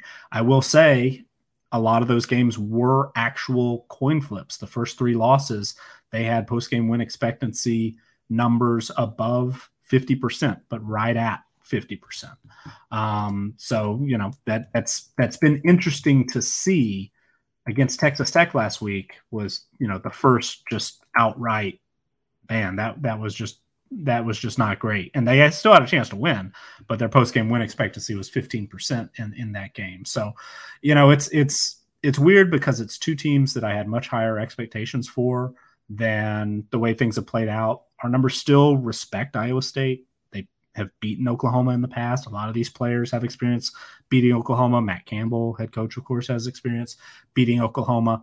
Um, we do have Oklahoma favored. They were favored in this game and in, in our projections all year. The margin has uh, gotten tighter at times, it's gotten bigger at times. Right now it's 5.7. And I just I just don't know. I mean, yeah, Oklahoma probably should win. They are the more talented team. Iowa State has been uh, even more disappointing in, in my opinion than Oklahoma, but it's fun. I, you know, don't have a great read on uh, like a lot of these. Uh, our predicted final score is is uh, 31 25. Uh, this being a kind of a defensive game. I mean, 31 25 is not like, you know, a, Big Ten uh, three three yards in a cloud of dust type game, but it's not, you know, I don't necessarily expect a game in the 40s here. Uh, I think a, a game similar to last week's Oklahoma Baylor uh, game seems a little more uh, more likely. Uh, both teams maybe in the 20s seems seems about right. Could go either way. It's a game Oklahoma should win, but they should have won last week as well. So um, it, it's uh, it's a weird one, and these two teams have have uh, uh, annoyed me a little bit this year. A lot of it, you know, could could certainly be uh, my fault for for thinking, uh, you know, certain things about them or, or you know giving uh, letting myself get carried away with with some expectations but kind of kind of a weird game and and uh, I do have some Oklahoma national championship futures. I don't think they're out of it quite yet if they beat Iowa State you can throw those and, away.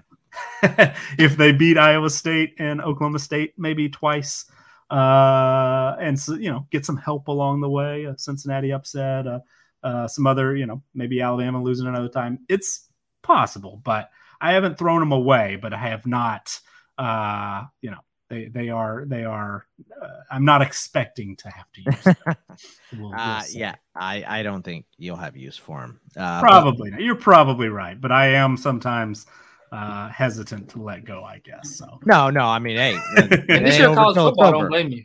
Yeah. yeah, yeah, it ain't over till it's over for sure. And I don't know, man, is going to be just an all time moment uh, for us here. But uh, yeah, absolutely. Uh, Xavier, uh, my my big thing because I, I started writing up this game for what I'm going to say about it on Betting Pros, and and uh, my thing here is just Caleb Williams got his his hand stepped on, right? And, and uh, you know, Nick mentioned this on the ITL CFF pod. How can we know what to expect from him because it clearly impacted him in uh, the second half? He did not look right. So if Caleb Williams isn't good to go, I know they have a very capable backup, right, in Spencer Rattler, but he's been garbage this year. So, you know, what kind of quarterback player are we going to get here? How can we possibly know what to expect? Is kind of how I feel about this game. Where do you sit on it? Yeah, I, am I'm, I'm trying to figure out a way in which Iowa State can win this ball game, and the real reason why I think Iowa State has a chance is what do they have to lose? these this is it for for Purdy and Hall and Kolar. These guys are gone after this year eh, for the for for all intents and purposes, right? They're they're they're done, right? And what better way than to end your career with a beat with with, with beating Oklahoma? I mean, yes, they've got one more game left, so this isn't the last game of the season type type of feel to it. But to play TCU next week, this is their last big hurrah, right? To to to maybe exercise some demons on a team that stopped them from winning their first Big 12 title this this is an opportunity to do that. This is an opportunity to get that out of the way to beat an Oklahoma team that's reeling a little bit, right? They have a quarterback in Caleb Williams who's not 100. percent They're coming off of a pretty pedestrian performance in all in every way, shape, and form last week against Baylor. They just even with them being in it in that game, they never felt like they were in it at any point throughout that game, and they just felt like they were kind of you know sleepwalking through it uh, through through most of that ball game. Uh, so I, I, don't see why Iowa State just wouldn't say caution, throw caution to the wind. Let's let's get crazy. Let's throw a flea flicker on play one. Like let's make it to where uh, Oklahoma loses this ball game just simply because we go out there and want it more than they do. Right? Is this a, a situation where Oklahoma goes out there and, and goes, well, maybe our season's over you know maybe our you know our aspirations of college football playoff are done. So why, why does it matter? You know the big 12 championship is the big 12 championship. We win those all the time. You know when does it become if and that's in my opinion would be the mentality that would end up happening for this game in particular. Because against oklahoma state next week oklahoma state's ranked higher than them. It's bedlam. It's a rivalry game. You know you've got all the narratives. It's a prime time time it's a prime time slot. Like you, you, you know you've got all the narratives that going into that football game to get you excited as a player. You don't have that for this Iowa State, right? Iowa State's been rather underwhelming. They're six and four. They have zero chance unless all hell broke loose of making the Big 12 championship game. You know that it would it would take some absolutely some some number crunching for that to happen. You know, and, and who's to say you know they don't sleepwalk through this game? You know, Oklahoma hasn't had that game yet this year, in my opinion. Yeah, you know, they the game against Tulane, you could say was them sleepwalking, you know, they sleepwalk, uh, sleepwalking to a victory. But, you know, they haven't had that game for me this year where they just don't look like they want to compete. Kind of like last year against Kansas State, where they were like, okay, Kansas State's winning this ball game. We're to stay in it, but we're never going to take over this game. And we don't actually necessarily care about winning this ball game at some point. And that's the feel I get around Oklahoma sometimes when they lose these games is by the fourth quarter, they're like, we're losing. But does it all that matter at this point, to be honest with you? Uh, and so I, I, think that that's the only reason way Iowa State wins this game because I think Oklahoma, I think Lincoln Riley is going to have them ready to go in the sense that, like I said with Baylor, they've got everything to play for. They know that if they lose another game, they're out of the Big 12 championship. They don't control, they control their own destiny, so they've got to win out. And like Nick said, there's still a chance for them to get to the college football playoff. Is it slim? Yeah. But who's to say that, that the Big Ten doesn't just end up beating up on each other over the next two weeks and all of a sudden Ohio State's got a second loss, Michigan's got a second loss. The, uh, Michigan State's the only one-loss team in the Big Ten, and would you take big? And would you take a one-loss Michigan State over a one-loss Oklahoma? No. So like, I think that you didn't look at it in that regard. Like, there's there's a we with this season in particular, you cannot count out anything genuinely you can't count out anything at this point. So I, I think that Oklahoma still understands that their future is still to an extent in their hands. You know, they would like Nick said, they would play a ranked team. They play two ranked teams in the next two weeks with Oklahoma State and obviously with the Big 12 championship game. So there's an opportunity there to at least add some style points and make at least a conversation at the very least. And that's what Lincoln Riley is going to harp on this week is making it a conversation, making it to where, you know, their season's not over, kind of uh, technically speaking, uh, you know, and, and that's what's going to have to drive them in this game. My only concern is has the Caleb Williams like dazzle effect worn off, right? We watched them come in against Texas and you know, as Nick alluded to, have people started to kind of figure out Lincoln Riley and what he wants to do. And if he doesn't have an amazing quarterback back there pulling the strings, like with a Kyler Murray or a Baker Mayfield, how good is that team really going to be? And has Caleb Williams had uh, is there enough film on him now since that Texas game where he came into where defensive coordinators are starting to understand his deficiencies and Caleb Williams isn't growing anymore. And he's kind of just stagnating as, oh, there's this really athletic kid at Oklahoma who can sling it 50 yards down the field, but won't take the check down.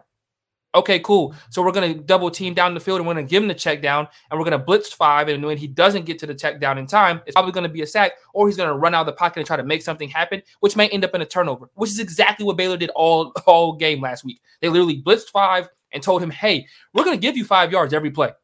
Are you willing to take that for a 75 yard drive? And he wasn't. You know, he had to take the shot play every drive, and, and it ultimately ended into more turnovers, you know, more losses than wins in those situations.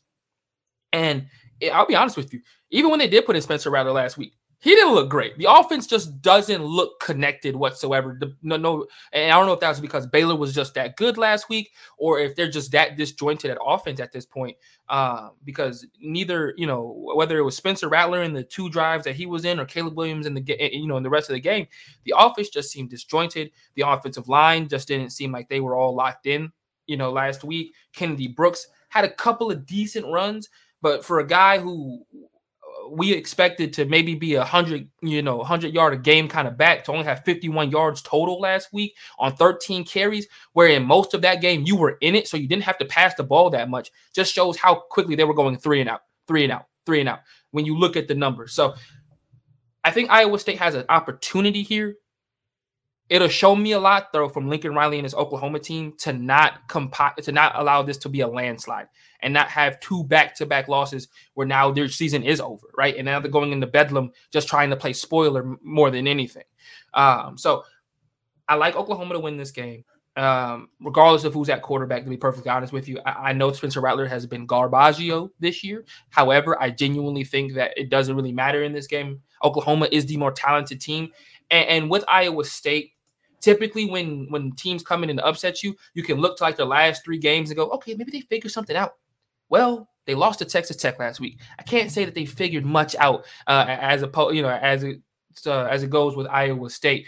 Uh, so I, I don't even think they understand their identity to an extent to an extent uh, on the defensive end. You know, they have a game where they hold Texas to seven and then they get 41 up to Texas Tech. I don't think that they understand themselves a little bit defensively. Maybe we didn't see that coming into the year. Because um, offensively, I think they've been fine. And I think that they will be fine on Saturday and they'll be able to put up points. But I don't think they're going to stop Oklahoma whatsoever. Uh, so I think this is going to be more of a shootout, to be perfectly honest with you, which I think goes right into Oklahoma's hands. I don't think Oklahoma wants to play slugfest games anymore. I think they're more they're a team that wants to play a game that's like 42-24. I don't think that they're a team that wants to play a 20 to, to 17 or 20 to 14 kind of game because that implies that they've got to be a little bit more physical up front and they've got to be a little bit more physical on both sides of the football. And I don't think that they are at that point yet where I can say that they want to do that consistently. All that being said, I'm going to have Oklahoma winning, but I'm going to have Iowa State covering. All right, that should be a fun game, and and uh, you know, like you said, I think the only way that Oklahoma sleepwalks into any game is if they get up so much for Caleb and then Spencer has to start this game and they don't like him. Like that's yeah. the only way I see them sleepwalking through a game because they're not really that type of a team. You know, obviously the young quarterback last week figuring it out and being hurt um, is what led to their demise against Baylor. But yeah, I, am with you. I think Oklahoma. But it does wins, feel, unfortunately it does feel like a longest yard type situation. We all remember the, the, the longest yard type situation where Adam Sandler decides that he's going to be, you know, a butt. So the offensive line is like, we're going to teach you a lesson. And they let him get cracked on like two, on like back to back plays until he's like, I'm just going to do it myself. And that's what it looks like when Spencer Rattler gets out there. It's like, we don't like you. You're playing, you're wearing our uniform, but we don't like you. So left tackle, just slip inside a little bit and let him get off the edge a little bit quicker than normal. So I, I don't know. But uh, yeah, I, I think Oklahoma wins. Adam Sandler, not Burt Reynolds, Nick. That that's Sorry. where yeah, that's where yeah, yeah. At, that's the so, age gap, you know. guys. yeah, that's. I mean, that's one one of Burt the. Reynolds is a little you know. before my time too. But. I mean, it's before my time, but I definitely watched the movie with Burt Reynolds first, hundred yeah. percent. So, but uh, all right, let's go over to the next Xavier pick: Arkansas at Alabama. Bama, twenty-one point favorite here, 58 and a half is the uh, over under. Nick, how do you see this SEC matchup going? So pretty. uh you know this this one's pretty definitive as far as our projections go. Um, we have Alabama as a big favorite. I mean, they're they're currently favored by 21 uh, in the Vegas Insider consensus. It was 20 and a half when we posted our projection. Uh, this is an all three agree, and to be on a favorite, especially a favorite of you know nearly three to, or, or three touchdowns now. Um, that I know those numbers have been bad for us this year against the spread, but historically, uh, that that's a, a fairly rare spot when all of our projections line up on a favorite, especially a big favorite, and it's been pretty good for us. So I I actually for once am relatively confident, and uh, Arkansas has exceeded expectations. I mentioned earlier in the show that that's one of the two win totals that we have lost uh, so far this year. Our, our preseason projections had Arkansas uh, coming up short of six wins, and you know they've they've gotten to seven. Now I will say a couple of those wins have been really, you know, they they've been a, a little bit fortunate. Some of the bad luck they had last year seems to have evened out a little bit at times. I mean, the um, you know last week LSU took them to overtime, and their post game win expectancy was forty one percent. Uh, they had to drive and score, you know, a game winning uh, score to beat Mississippi State. Um, the uh, you know they, they did have a ninety seven percent post game win expectancy against Texas A and M, uh, but you know that that's a game that was an upset you know would they would they beat Texas A&M next week? Maybe.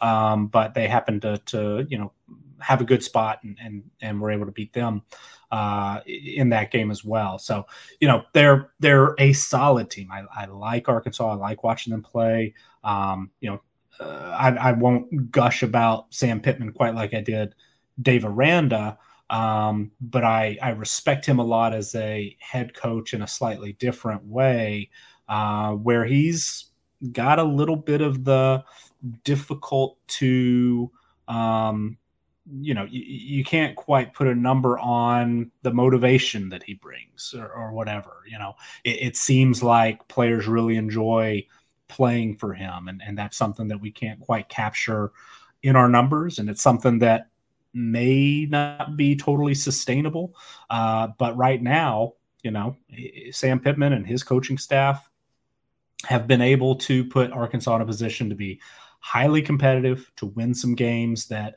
uh, they weren't expected to win before they started, and to win some games that once you look down, you know, at the final box scores and the advanced box scores, uh, those numbers wouldn't suggest that they would, you know, win more often than not. So uh, it, it's it's in some ways, you know, I'm, I'm trying to build an argument as to why Alabama won't win in a blowout. Um, Arkansas is pretty talented. You know, KJ Jefferson is is been impressive to me. His uh, you know, not not perfect by any stretch, um, but I've I've enjoyed watching him play. He's been productive, uh, and they've got you know a he definitely soared past expectations. I mean, way past them. sure, sure. I mean, and, and, there were some folks that you know I interact with in uh, CFF leagues and things like that who've been very much on the KJ Jefferson bandwagon, uh, and and you know they've brought me on board. I'll say uh, I was not skeptical. That's not necessarily the right word, but I was hesitant. I, I wasn't quite ready to to jump out there just yet. Um, but you know, I mean, uh, in some ways, he's uh, some of his numbers. I mean, recently the passing numbers haven't been great. They've been trending in the wrong direction from a yards per attempt standpoint. Um, you know, the, the completion percentage has been solid in the games against Mississippi State and LSU. The raw passing numbers haven't been great. He hasn't gotten to 200 uh, yards, you know, in each, each of the last couple of, of years, but that's not necessarily a great gauge of passing production anyway. I mean, 8.8 yards per pass attempt this season, quite good. 65% completion rate, pretty good. 17 to 3 touchdown interception ratio. That's good. Uh, you know, rushing production is solid. He's not fast, uh, but he's big and difficult to bring down and just, you know, can can uh, pick up some yards on the ground. And 470 rushing yards for a, a quarterback is uh, absolutely valuable. Five rushing touchdowns, solid. Three of those came in one week uh, in mid October, and, and we haven't, you know, actually all, all five of his rushing touchdowns uh, came in just two games. But, you know, he, he is able to move the change. He is able to scramble when necessary. He's able to be a productive runner on design runs. Uh, they're able to run with a deep group of running backs. Dominique Johnson's kind of taken over the number one role a little bit unexpectedly, but Trelon Smith's had his moments. Uh, Raheim Sanders had his moments. AJ Green, both of those last two guys, true freshmen, uh, have have made some big plays at times. And Treylon Burks, one of the best receivers in college football. Uh, so offensively, Arkansas's got enough to, you know, give Alabama a game. I think. Uh, defensively, they've played pretty pretty solidly. I mean, the the numbers um, say they're top twenty defense, defensive team performance, overall. They rank 18th against the pass, 13th, rushing 15th. I have a lot of respect for Barry Odom as a defensive coordinator. Uh, I've talked plenty when we've you know gone over Arkansas games about how they remade that defensive line with the transfer portal. Uh, they suffered a, a, very significant loss in the secondary when Jalen Catalon went down in mid-October with a season-ending shoulder injury. But you know, Bumper Pool, Grant Morgan, Hayden Henry have played really well at linebacker, one of the better uh, linebacker groups in the SEC, and and they've been they've been a solid team. Alabama looks beatable. I mean, they were beaten by Texas A&M. LSU was in that game uh, until the very end. Alabama only had a 60% post game win expectancy. Florida gave Alabama a tough game. Alabama, again, according to collegefootballdata.com, uh, had a 9% post game win expectancy in that game against Florida. So you would expect if they played that game 100 times, Florida would have won at 91 uh, percent of the time. And, and, you know, that's not what we're used to with Alabama. Last year, Alabama, one of the greatest teams of all time, uh, but we're posting 100% after 100% after 100% uh, in, in games and just leaving absolutely no doubt. This year, they still have elite talent. I mean, Bryce Young's the betting favorite to win the Heisman. Brian Robinson Jr. has been uh, probably even better than expected as a running back, and he's had to carry a really heavy workload because they've suffered significant injuries. The depth at that position, they're very, very thin. I mean, it's it's Brian Robinson, Trey Sanders, and right now a converted linebacker, Demouy Kennedy, is is uh, third on the depth chart there. So it's you know he's had to do a lot, and he's done really, really well.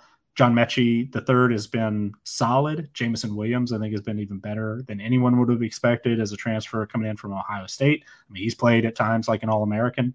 Uh, the offensive line's been not nearly what it had been in the past, and, and they've dealt with a couple of injuries up front. But you know, 34th in O line performance isn't bad, but we're used to Alabama having the best offensive line in college football, or at least you know very very close in, in a top five. Uh, and they rank fifth in our talent numbers on the offensive line. They rank first in our raw talent numbers, just based on guys they've recruited.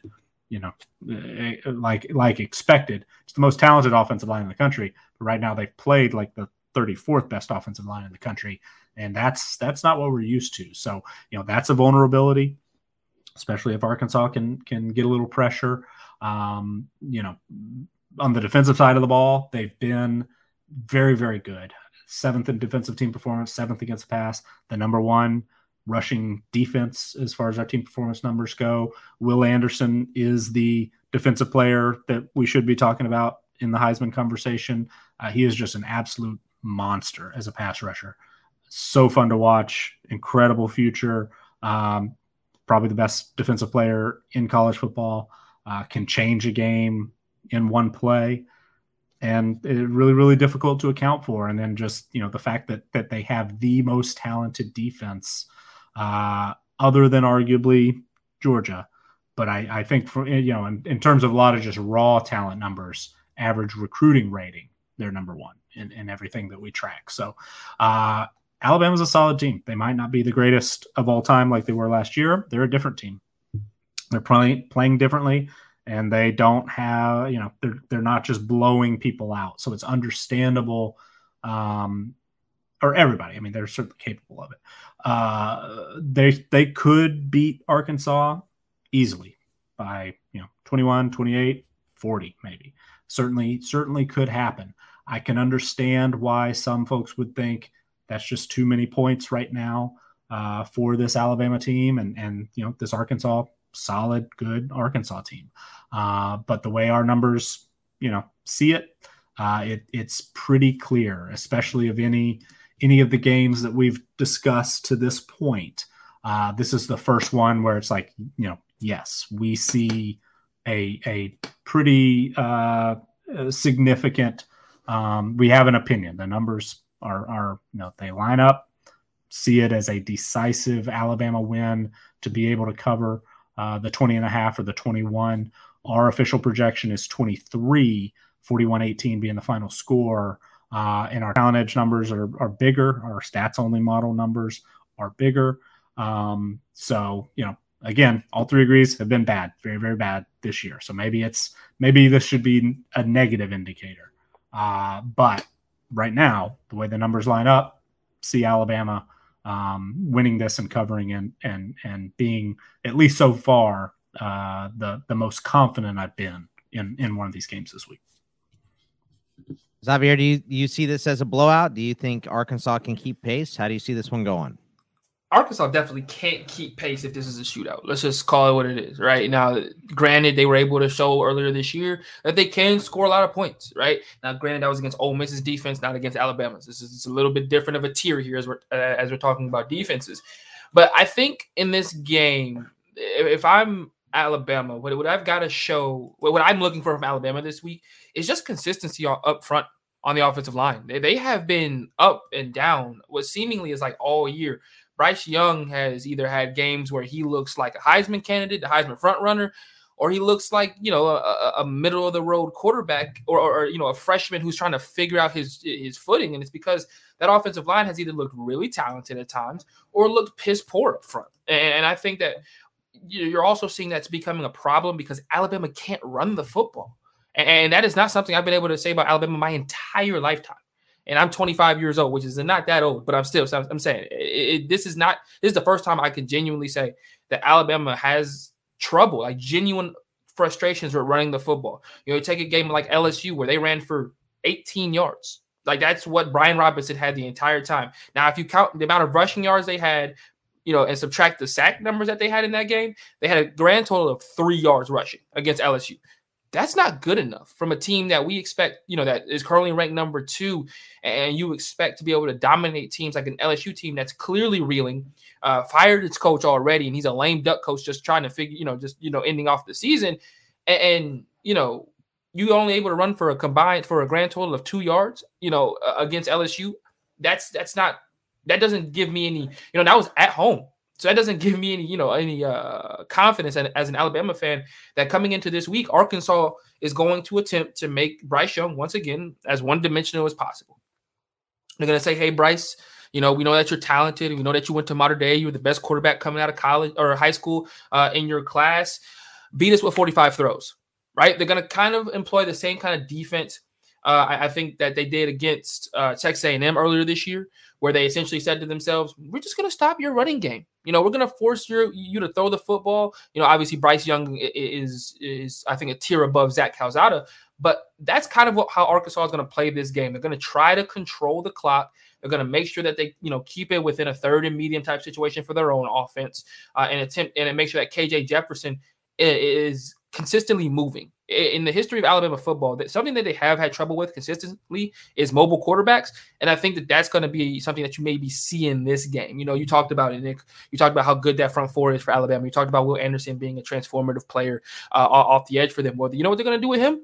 They're going to let him run upfield all game long. They're going to let him get as much as he wants between the hashes and rush all the way upfield. I wouldn't be surprised if they run in his direction on purpose to stop him from you know from, from being able to just pin his ear back uh, pin his ears back and come every single play making sure that he has to stop. He has to wait. He has to read what's happening in front of him before he makes a decision. You know we saw lsu do that to an extent. Lsu a lot of their stretch plays was to will side. They were doing that so that on third and eights third and nines wills was like mm, i can't just run upfield because they might decide to run a screen on my same side as well. Giving a, a, a talented athlete a little bit more to think about is the best way of slowing them down just a hair. You know, you're not going to be able to slow them down completely. Will's probably going to still maybe have one and a half sacks, maybe three or four pressures, but to get them to not be able to just completely wreck a game with four or five sacks, you know what I'm saying, and, and like seven TFLs combined, that's the way that you're able to do it. I see Arkansas doing it in that way. Um, like I said, I think they're going to employ that same kind of defense that they did against A&M earlier this year, where they said, all right, quarterback, go out there and throw it 35 plus times and beat us. Uh, A&M wasn't able to do it. Now, you know, granted, you know, A&M obviously at that point, I don't think had found its footing yet. Uh, and I say that after they come off of a loss to Mississippi State. Uh, but I, I think the other concern for Alabama that you have to see is the fact that their receiving corps is not nearly as dynamic as it has been over the last couple of years, right?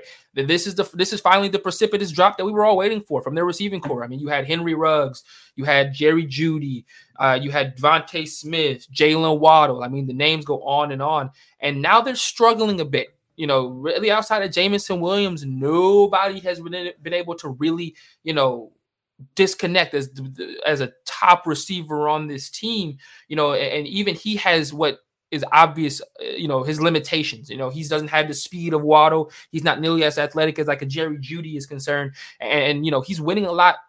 And he's winning a lot in his route tree, which is kudos to him. But I would not be surprised if Arkansas says we're going to double team him. And we're going to make you throw to John Metchie and Slade Bolden all night long. And let's see if those guys can beat us. Because you know, that their receiving corps has not been dynamic enough for me as a as a defensive coordinator to go. I should be terrified if they go four wide. I should be terrified if they go into a bunch set. No, I'm gonna look for one wherever one's going. There's gonna be a corner and a safety, and I'm gonna make you beat me with John Metchie and, and Slade Bolden and, and Brian Robinson out of the backfield, and, and force Bryce Young. And, and you know, he's still very young, making him you know, go off, you know, check from one read to the next. And hopefully, prayerfully, by that time, my defensive front has gotten there. Now, obviously, when they're not able to get home, Bryce Young's going to find somebody else. Or what we've seen a lot from him this year is him being able to use his legs to extend plays, like in the Tennessee game.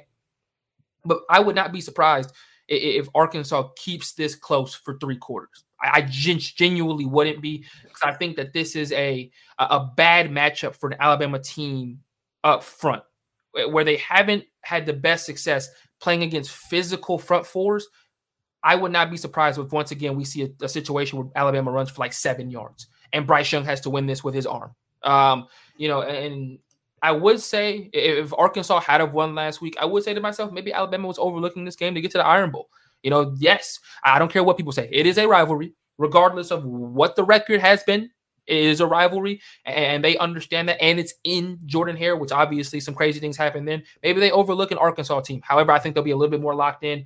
Uh, so I like Alabama to win the game. I, just I just wouldn't be surprised if Arkansas makes this really close and makes Saban sweat, which Saban makes his own self sweat as much as he paces the sideline. But I wouldn't be surprised if Arkansas is able to keep this close and possibly even cover this game. All right. Uh real quick. I do I mean I have to go in 15 minutes. Do you guys think we're going to be able to get these last two games done? Okay. All right. All right, next game up here, a Pac-12 matchup, Oregon at Utah. Utah is a three-point favorite. Over under is 59. This is one of the ones that Xavier mentioned earlier, Nick. How do you see this Pac-12 matchup going? Yeah, so I, I, kind of alluded to it a little bit that going through, you know, all season and and you know week by week, what are the projected win percentages? Uh, it, it was not a surprise to me that Utah would be favored in this game more often than not, and sometimes it would flip a little bit uh, back and forth depending on you know because it's been very close the the whole time. Uh, but we have Utah favored this week, and and it did not surprise me. Um, you know, a lot of I think there were some early numbers posted by some sports books that had Utah as a two and a half point favorite last week, and and things like that. It it it probably you know didn't take a whole lot of people by surprise, uh, and and part of that is Utah is traditionally just a, a tough program. I mean, this game is at home. They do uh, have a pretty significant home field advantage. Uh, Utah has taken some major steps forward offensively. They seem to have figured out the quarterback uh, situation. Cam Rising uh, has taken control of that job and played pretty well overall. Uh, they're not a dynamic passing team. They don't have, you know, a, a huge playmaking receiver, though uh, they've gotten, you know, production at times. Britton Covey's had a, a solid career, can make plays. Uh, Devaughn Vele has, has uh, uh, been a little bit of a, a, pleasant surprise, has had some good moments. They've always had productive tight ends, and they've got a couple of guys uh, there as well. Brent Kuithe being the, you know, the bigger name and, and bigger playmaker. Uh, but they've figured out the running back position. Tavion Thomas has been – uh, great in, in, recent weeks. Unfortunately, he was banged up, unable to play last week, but they've got depth in the position. They recruited TJ Pledger, who I like a lot, uh, who's been super productive. Uh, you know, multiple hundred yard games. Uh, Micah Bernard's uh, uh, an up and comer as a sophomore who was on the roster last year. Uh, and then you know Chris Curry was was a starter at times at LSU. Hasn't quite fit in to the role. You know, hasn't quite fit in as as a go to guy there at the offense. But they've got four guys that they could rely on if need be. It just so happens Thomas has been um, the go-to guy for you know the last five or six weeks, and I would assume he'll be back. It sounded like he he probably could have played. Uh, it was really kind of vague as to what his injury was, but you know he's been very good. The offensive line traditionally very good. They've got a couple of guys banged up. Center Nick Ford, guard Paul Maile are, are both, uh, I believe, questionable to play this week. Uh, I'm not sure if we'll get any sort of official word, uh, but we're banged up in in the previous game, so that's that's something to watch, especially since they have been able to lean on that offensive line and Thomas to to post really solid rushing numbers. They're sixth in rushing team performance, uh, but this is a Utah team that traditionally has won with defense. Their defense is good, not great, ranks 24th in defensive team performance, 26th against the pass, but 44th against the run. And, you know, Devin Lloyd, All American linebacker, Senior Bowl invite, you know, I, am not sure exactly what his, his uh, draft status will end up being, but uh, one of the best linebackers in college football for sure. I think has a really, really bright future. Uh, is the biggest name on that defense, but it's it's mostly solid all around. But if there is a little bit of vulnerability, it's against the run. And Oregon has been very, very good running the football. They're ranked fourth in our rushing team performance numbers. Uh, the offense as a whole ranks 10th. Passing team performance is 54th. And they're, uh, you know, pretty similar to Utah offensively, where quarterback, okay, solid, can make some plays. Anthony Brown, you know, as a runner has has certainly uh, been productive, but I think it, at times he's surprised a little bit as a passer as well. They've got a ton of talent at receiver, but kind of like Utah, they haven't necessarily had somebody step up as a go to number one guy. At times, it's looked like Devon Williams could be that guy. He looks like the most talented, but just hasn't been you know super consistent. Uh, you know, Mycah Pittman uh, Jaylon Redd, Johnny Johnson, all those guys have uh, been starters and, and have had good games here or there, but they just haven't had that go to dominant receiver. They've relied a lot on Travis Dye. They've relied recently on on uh, Byron Cardwell, who looks like uh, a future star. And Dye, fortunately, has been able to, to really contribute as a receiver. Uh, the offensive line has been banged up at times. Alex Forsyth has missed time. Uh, Ryan Walk has missed time, uh, but still they're performing at a, a really, really high level. Uh, they rank number two in our offensive line team performance. Defensively, similar to Utah. You know, good numbers, not great numbers. Some elite players, Kayvon Thibodeaux, of course, being the big one. Uh, but they've got, you know, some talented guys at linebacker. I mean, Noah Sewell, Mase Funa, uh, in the secondary, Mykael Wright, uh, Verone McKinley, but they've also been banged up. I mean, the linebacker corps is thin. Uh, they've had four guys who've been out pretty much since September. Uh, in the secondary, they've had guys. I mean, Bennett Williams out for the season. Uh, the the week after he, he won a National Player of the Week award. Steve Stephens is, has been banged up and missed time, so the safety position is you know a little more thin than you would expect. Um, and Oregon is is a very very good team. I mean, they're a top ten team in our power ratings. They are our highest rated Pac-12 team, but the gap is not huge between they and Utah. Utah is 15th in our power ratings, and they're not uh, great elite at any one particular thing. I mean, those offensive line numbers are are really really solid, but you know you got to have playmakers that can step up and make big plays against a solid, talented, well coached defense, and Utah is going to pose a threat. And Oregon has certainly been, you know, far from perfect. They somehow found a way to lose to Stanford. They had a positive, you know, 63% post game win expectancy. So that was a little fluky. Uh, game did go to overtime, and those numbers have been really, really good 80 or better in every game since. Uh, they, of course, have the, the win over Ohio State, one of the most impressive performances we've seen in a single game this year but I understand why Utah can win this game. I understand why they are favored. uh, to win this game. It's not going to be a you know sneak up on anybody kind of upset um, as a result, but this is still a game that Oregon can win. Uh, we have, like I said, Utah favored, but it's by less than a point, so we're actually on Oregon to cover, and you know they they're playing for everything. Their entire season is on the line every week, and if they win out right now, it looks like they're going to be in the playoffs. So I, I, you know, motivation absolutely not a factor. Uh, they're probably going to play Utah again in two weeks. That'll be a little bit of a weird situation, uh, but you know, this will this will be a fun game, great game, one of the top games of the week. But I understand why Utah is favored. Um, we do think, you know, one point final. Uh, what what is it? 29-28 is our predicted final score with Utah winning that absolutely could could turn out that way. It could be 27-24 on either side. Uh, but I think it'll be a great game, a close game, and you know certainly one of the the biggest uh, and most important of the week.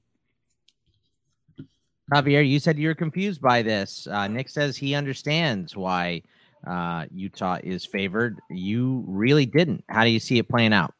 Yeah, and it's to what Nick alluded to. I, I just don't see how Utah's able to stop Oregon's running game. And if Oregon is able to get that running game going, it opens everything else up. I mean, this is a team in Utah that literally lost to San Diego State earlier on in the year with their quarterback throwing for 44 yards. I, I, I just don't see how you're able to then turn around and go, well, Utah's got a shot in this game because they're exactly like Oregon, just a little bit less talented. I just I, I am not I'm not ready to, to to to bang that drum yet. Now I wouldn't be surprised if Utah won the rematch in the big in the Pac-12 championship game it, you know, depending on the showing that they have on Saturday. But like I said earlier in the podcast, I think Oregon has found their second back again, right? After CJ Verdell went down, they've kind of been looking for that second guy. They've been running Travis Dye into the literal ground. Uh, and so I, I think that they found their second guy in Cardwell. and I think that they're going to have an opportunity here to, he's going to have a game here, I think personally, where he's able to explode uh, as Oregon figures itself out and re, you know, and re-identifies itself as the same identity it had coming into the year we're just going to run the football really, really well.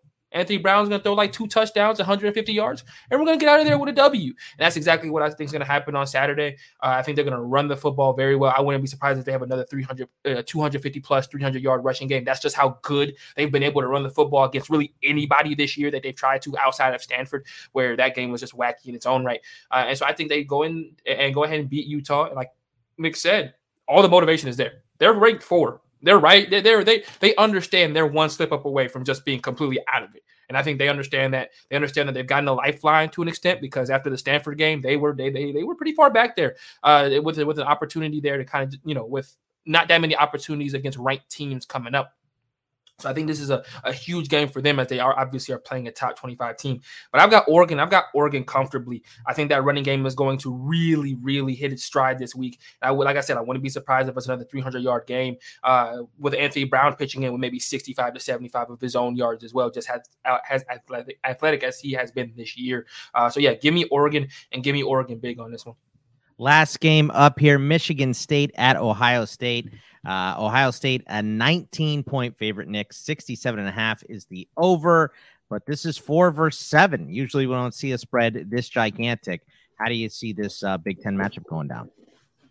It's pretty similar. A lot of things I would say are, are similar to what I said uh, in the Alabama game, similar to what I said in the Ohio State against Purdue game last week. I mean, this was very, very close to being in all three agree on the side of Ohio State. The talent edge is over 20.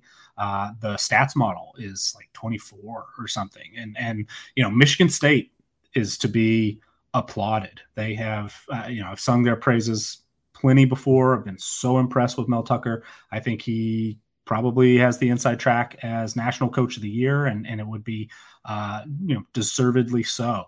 I absolutely uh, understand why he is a name atop a lot of those big time open coaching uh, position lists. I mean, he's he's done a great great job. He's real, rebuilt the roster quickly, went all in with the transfer portal, and it's paid off. And and you know they haven't uh, I, I, mentioned before the quarterback position. They did the thing like I was talking about with with Baylor earlier, where they were able to to take a guy who was already there, elevate his level of play, and you know took took things to another level. But they've been able to uh, just you know, in short, one of the most impressive turnarounds in recent memory. Um, but uh, Michigan State is a very, very good team. But a lot of the and and I don't agree with what the the playoff committee spokesman mentioned about how oh well statistically and all this stuff. You know, I think Michigan State has earned a a, a very very high ranking. If they were somehow able to to beat Ohio State, if they were somehow able to get through and and you know finish with just one loss and win the Big Ten championship, I think they would deserve uh, a playoff berth. I just don't think that right now we can expect them to get to that point. Um, you know, 20 point underdog seems like a lot, but right now our projection is Ohio State to win uh, by 18 and a half. And that that seems you know like a lot of points and it, it is you know too many points we do think our, our projections uh, would indicate that michigan state can at least cover but this is a game where ohio state has a huge talent advantage i mean michigan state is in the 40s in roster strength uh, and in the team performance numbers they've been very very you know solid but they are not elite by any stretch i mean they're 24th in overall team performance 30th in offensive team performance 45th in defensive team performance. Their pass defensive numbers, just raw numbers, are are horrible. They're a little bit better in things like uh, you know yards allowed per pass attempt and, and things like that. But uh, people put up a lot of number, uh, a lot of uh, yards and, and through the air, and and they are certainly susceptible. And when you're going up against an Ohio State offense that is among the very best in the country, I mean they're first in yards per play, first in points per drive, third in yards per pass attempt, third in success rate, third in EPA per play. You know, TreVeyon Henderson, superstar, true freshman, CJ Stroud, Heisman Trophy contender, Chris Olave, Garrett Wilson, Jackson, uh, Jaxon Smith-Njigba, maybe the best receiver trio. Uh, you know, those Alabama teams a couple years ago, probably the only ones in the conversation. I mean, they're they're just awesome offensively. Top five O line performance rating. Uh, the defense isn't elite, but it's statistically better than Michigan State's 16th in defensive team performance, 38th against the pass, 10th against the run. So, uh, you know, this Ohio State team, they slipped up against Oregon. They weren't quite ready. Uh, you know, we're relying on a lot of young guys and, and played like it a little bit early on in the year when Minnesota gave them a tough first half. Oregon beat them. Tulsa the next week. But since then, and I know the the you know strength of schedule not great, but they have played at a an incredible level on offense, and I don't see Michigan State necessarily being able to stop that. So our projection is uh, not quite as big. I mean, we do still have Michigan State covering, but a final score of Ohio State 39, Michigan State 21 you know that that's uh that's bigger than you would expect for a top 10 matchup absolutely and could michigan state keep it within a touchdown? Sure. They have overachieved all year and i've been so impressed with the way that they've done it that it wouldn't surprise me if they did but it also wouldn't surprise me if ohio state wins by 35 uh, i just think that this ohio state offense is rolling. I think michigan state is not quite as good as its record and its playoff ranking would indicate. And though, again, I'm, I'm if they are able to win this game, if they are able uh, to get through, I, I, think they would be deserving. And I disagree in a lot of ways with the you know the way the playoff committee was talking about Michigan State, especially in relation to Michigan.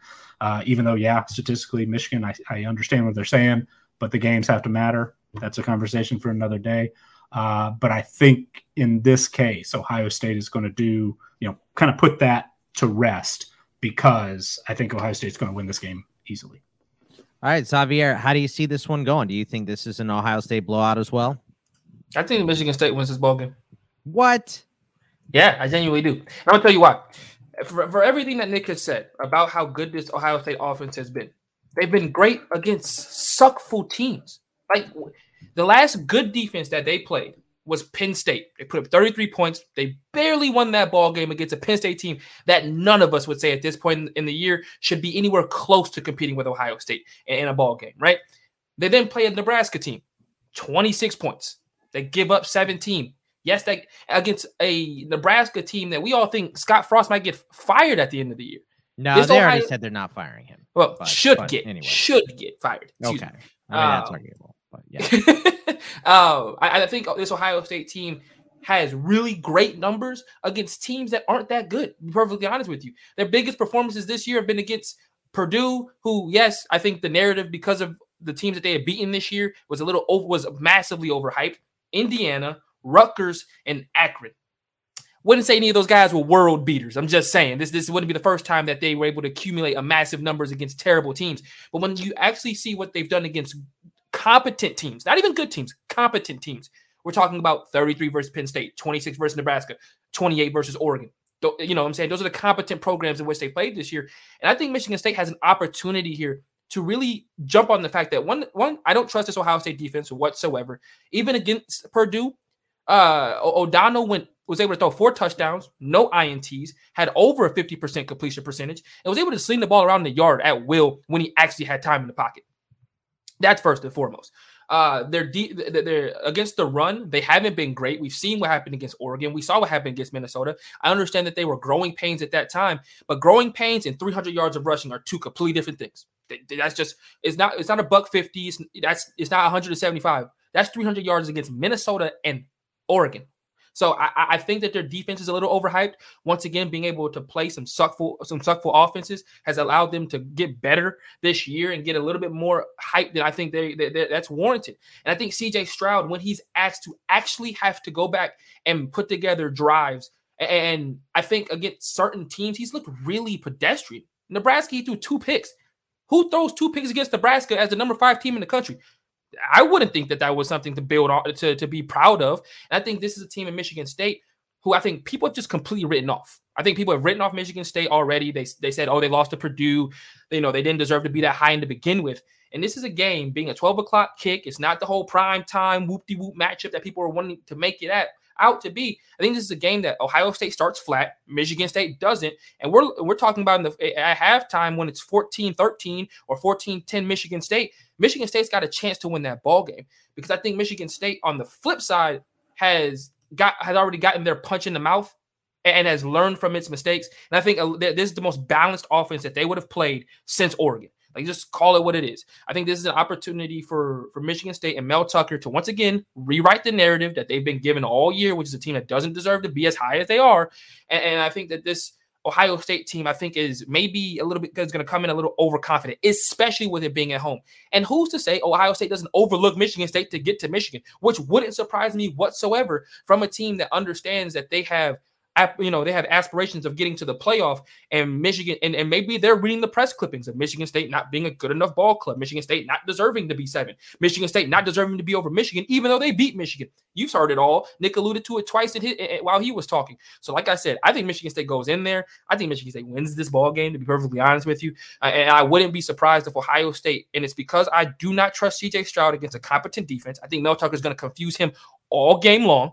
I think this, he's going to give him several looks that he hasn't seen this year whatsoever, and ultimately it ends up turning into a situation where now Michigan or Ohio State has to run the football, which they do. They're they're good at, but they're not great at. They're solid at, but they're not wonderful at. Woof. All right. I don't think we've ever disagreed more. yeah, I mean, I, I, I just, I, I like don't this. see that happening. I don't, I don't see it happening. But uh, look, we're gonna find out real quick. So, That's Nick, right. why don't you tell us? Why they play the, the games? Uh, why don't you tell us about the all three agree and the wrong team favorites? All right, real quick. Uh, just one wrong team favored this week. Uh, Buffalo plus one and a half. Not a ton of confidence in that one. Um, but uh, that's going to kick off Wednesday night, so it might be settled by time you hear this. Uh, but that's also an all three agree. Uh, then, real quick, uh, and I don't, you know, I don't have a ton of confidence in a lot of these, one way or the other. Uh, but yeah, we've got a lot of them. We'll run through them real quick. Southern Miss plus 16 and a half, Arizona plus 14, Oklahoma minus four and a half, Clemson minus three and a half against Wake Forest. That's uh, kind of an interesting one. FAU plus 10 and a half, Penn State minus 17, Texas plus two and a half. Uh, yeah. Akron plus 13 and a half, Iowa minus 12, Arkansas State plus 17, Washington minus six and a half, again on Washington.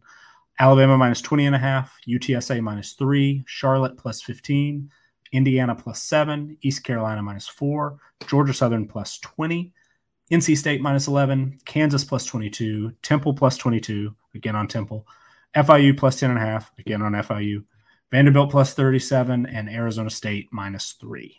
So, all right. Well, that is going to wrap us up for this week. Remember, you can find us all on the Twitter at Bogman Sports for me, at CFB Winning Edge for Nick, and at Xavier underscore Triche, T R I C H E for Xavier. Good luck, and we will see you guys next week. Take it easy, everybody. Thank you to our Patreon supporters for keeping our show ad free and for funding our wide range of college football analytics projects. Thanks also to Blake Austin for our theme music. To learn more about CFB Winning Edge, visit patreon.com slash CFB Winning Edge or follow us on Twitter at CFB Winning Edge.